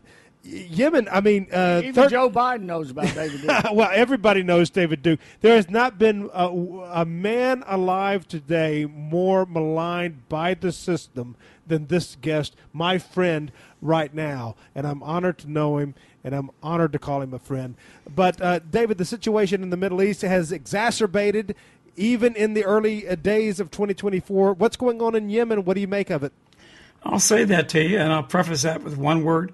You know, we talked about John eight forty four, and in that in that chapter in those verses, a few verses earlier, Jesus Christ said it this way: "I may be oppressed, I may be silenced by the media, and all those things, but you know what? It says in in John, just a few verses before John eight forty four, it says a few verses earlier than that. It says, "You shall know the truth, and the tr- truth shall set your set you free." So all my life, folks, I've been a free man because I've never shielded myself or stopped from fighting for the truth. Now, as far as the truth is about Yemen, they're saying this is a proxy war for Iran. One more big giant Jewish war. Doesn't not is there is there anybody in this country that doesn't realize yet that the war in Iraq was based on Jewish lies? Jewish power structure in our State Department, Jewish power structure in our media that told us to go fight and die, Americans to go die in a proxy war for Jews. But it wasn't Jewish soldiers that were dying in America. They're the least representative of any race percentage wise and proportionally to any other race in the world. They don't fight in these wars. The First World War was a proxy war for Jews to try to destroy Russia and the Christian czar so Jewish communists could take over. The Second World War was a proxy war for against Germany, where even in the Daily Mail in Britain had a big headline. Judea, world Judea, world Jews, the world united to get into a war, to make a war against Germany. But it wasn't the Jews who fought in that war. It was the Goyim, it was the Christians who were murdered on both sides they, in they that like war. to say, uh, I believe, David, uh, let's- Christians let- fighting Christians. uh, let's you Right. and him fight. Okay, they're, Right. they're, they're experts in what uh, the. Vietnam War was no, triangulation. We didn't need to be in a foreign Asian war in Vietnam. It didn't free us at all. It was America that was under was being destroyed by the Jewish takeover. We didn't we shouldn't have been in Vietnam. This was a war also because they knew at that time, believe it or not, they knew that the Russians were in the process of overthrowing the Jews in in the Soviet Union and that they would eventually overthrow it completely, which they did without our help, by the way. When when it was a communist country, it was a favored nation status. But then, when in the 1950s and 60s, they realized that the Russians were rising to power. So at that point, they made Russia our enemy. And then, you know, after Vietnam, They've all these wars in the Middle East. No, the truth is that Americans have been fighting and dying. And how much did the Iraq War cost us? Three or four trillion dollars. You know, the reason why we have massive homelessness in this country, the reason why our medical care system is destroying is because of Jewish power. They, they've destroyed our health. They, they've, they, they've repressed any lots of cures for cancer and other diseases. They've made us all sick. And they, we have more disease and more death today from man-made decisions uh, or diseases that were created by these Jewish major media, advertising and so forth. These terrible But diets. Isn't it a hopeful sign, though, David, that white males are not joining the military? They're not going to be. Well, used we, we anymore. you know I, I got to say, Keith, fantastic point. Uh, Paul Craig Roberts just did an article about that, about uh, how uh, Well, they're white smart not to. partic- yeah, uh, plummeting. David, we have two minutes remaining. I, somebody just So let sent me just, this, message. yeah, the, the Yemen thing. So here's the situation: the, the the Yemen war is killing these people. The reason why we don't tell me about firing on ships or stopping ships. What do you think America's done? What's the sanctions they're doing against Russia, stopping ships in the high sea, sea stealing ships from other countries, and they would bomb them to hell if, if, if that's the only thing they could do about it. These are, are people trying to stop the slaughter of tens of thousands and maiming of children. And this is being women and old you know, men. And oh, that's exactly right, folks. And this is evil. And this is this is so damned evil. And this is and the proxy wars have been going on by Israel all these times. And these are wars against America. And and they're not only gone to war against these other countries, like they want to go to war against Russia, they're killing hundreds of thousands of Ukrainians in a war that they're not fighting. They left Ukraine as soon as they got the war going. They also killed 14,000, the Jewish government of Ukraine, before ever Putin came in to try to save the people of Ukraine from this Jewish government that was destroying them. And they're doing the same thing in the Middle East. They're doing the same thing all over the world, and they're they're coming close to a world war. Folks, you got to All right, wake up. you-. Yeah. Go ahead. So, so, so- well, I, I, I'll just mention very quickly. Somebody just to send an email. Nobody else has the balls to have David Duke and brother Nathanael on the same show. I would say, don't forget, we had Augustus Invictus on the same show too. All of them tonight. Truth tellers, all. David, uh, seconds remaining. DavidDuke.com, ladies and gentlemen. Uh, but uh, how likely is this over the course of this year to expand from a regional to uh, a world war with what's going on in the Middle East and now? in Well, there's always this Iran going to get involved. Well, that's that's like a subject we take an hour on, but there was always a chance it's going to happen, and I hope and pray it doesn't happen because if it does really happen and nuclear weapons are unleashed, um, this is the end of Christianity for the most part. That's ass most of the. Christians are in the world. That's the end of white people in the world, uh, and all the beauty and the art and literature and music and architecture. And by the way, I don't hate or despise any other race. I don't even hate and despise Jews, but I certainly despise and I work against these evil Jewish oligarchs that control our media, that control our banking, and they're not just an enemy of the people in Yemen today. It's the same enemy we face because they are the ones that are orchestrating our demise Yeah, in and let, America. let me and just say Europe. this too. In addition to banking and these wars, the other thing they love to get involved in economically is vice. All this pornography, all the gambling, Oh, sports yeah. gambling stuff. They love that because it's a twofer. They can both make money at it and corrupt the morals of the goy. You know how much you know how much suffering that they've caused to children by making sports betting available to everybody? Some people can do it without using some of that money that they should be going for their kids' good diet and the roof over their heads. But obviously, there's an addiction that goes along with it, and this is one more example of the Jewish influence. And the gambling industry is completely controlled by Jews, just like porn's controlled by Jews, just like the Federal Reserve is controlled by Jews. Just like now we're talking. industry. We're out of time. DavidDuke.com. Uh, folks, we're going to have another interview, as David foreshadowed.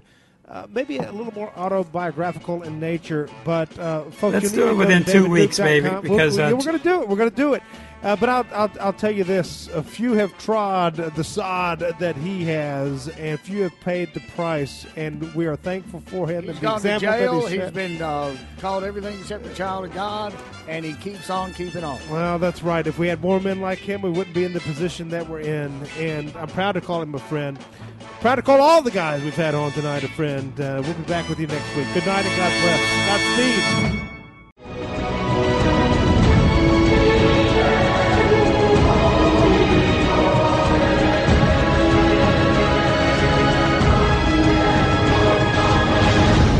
You're listening to Resolution Radio, Radio, Radio. ResolutionRDO.com.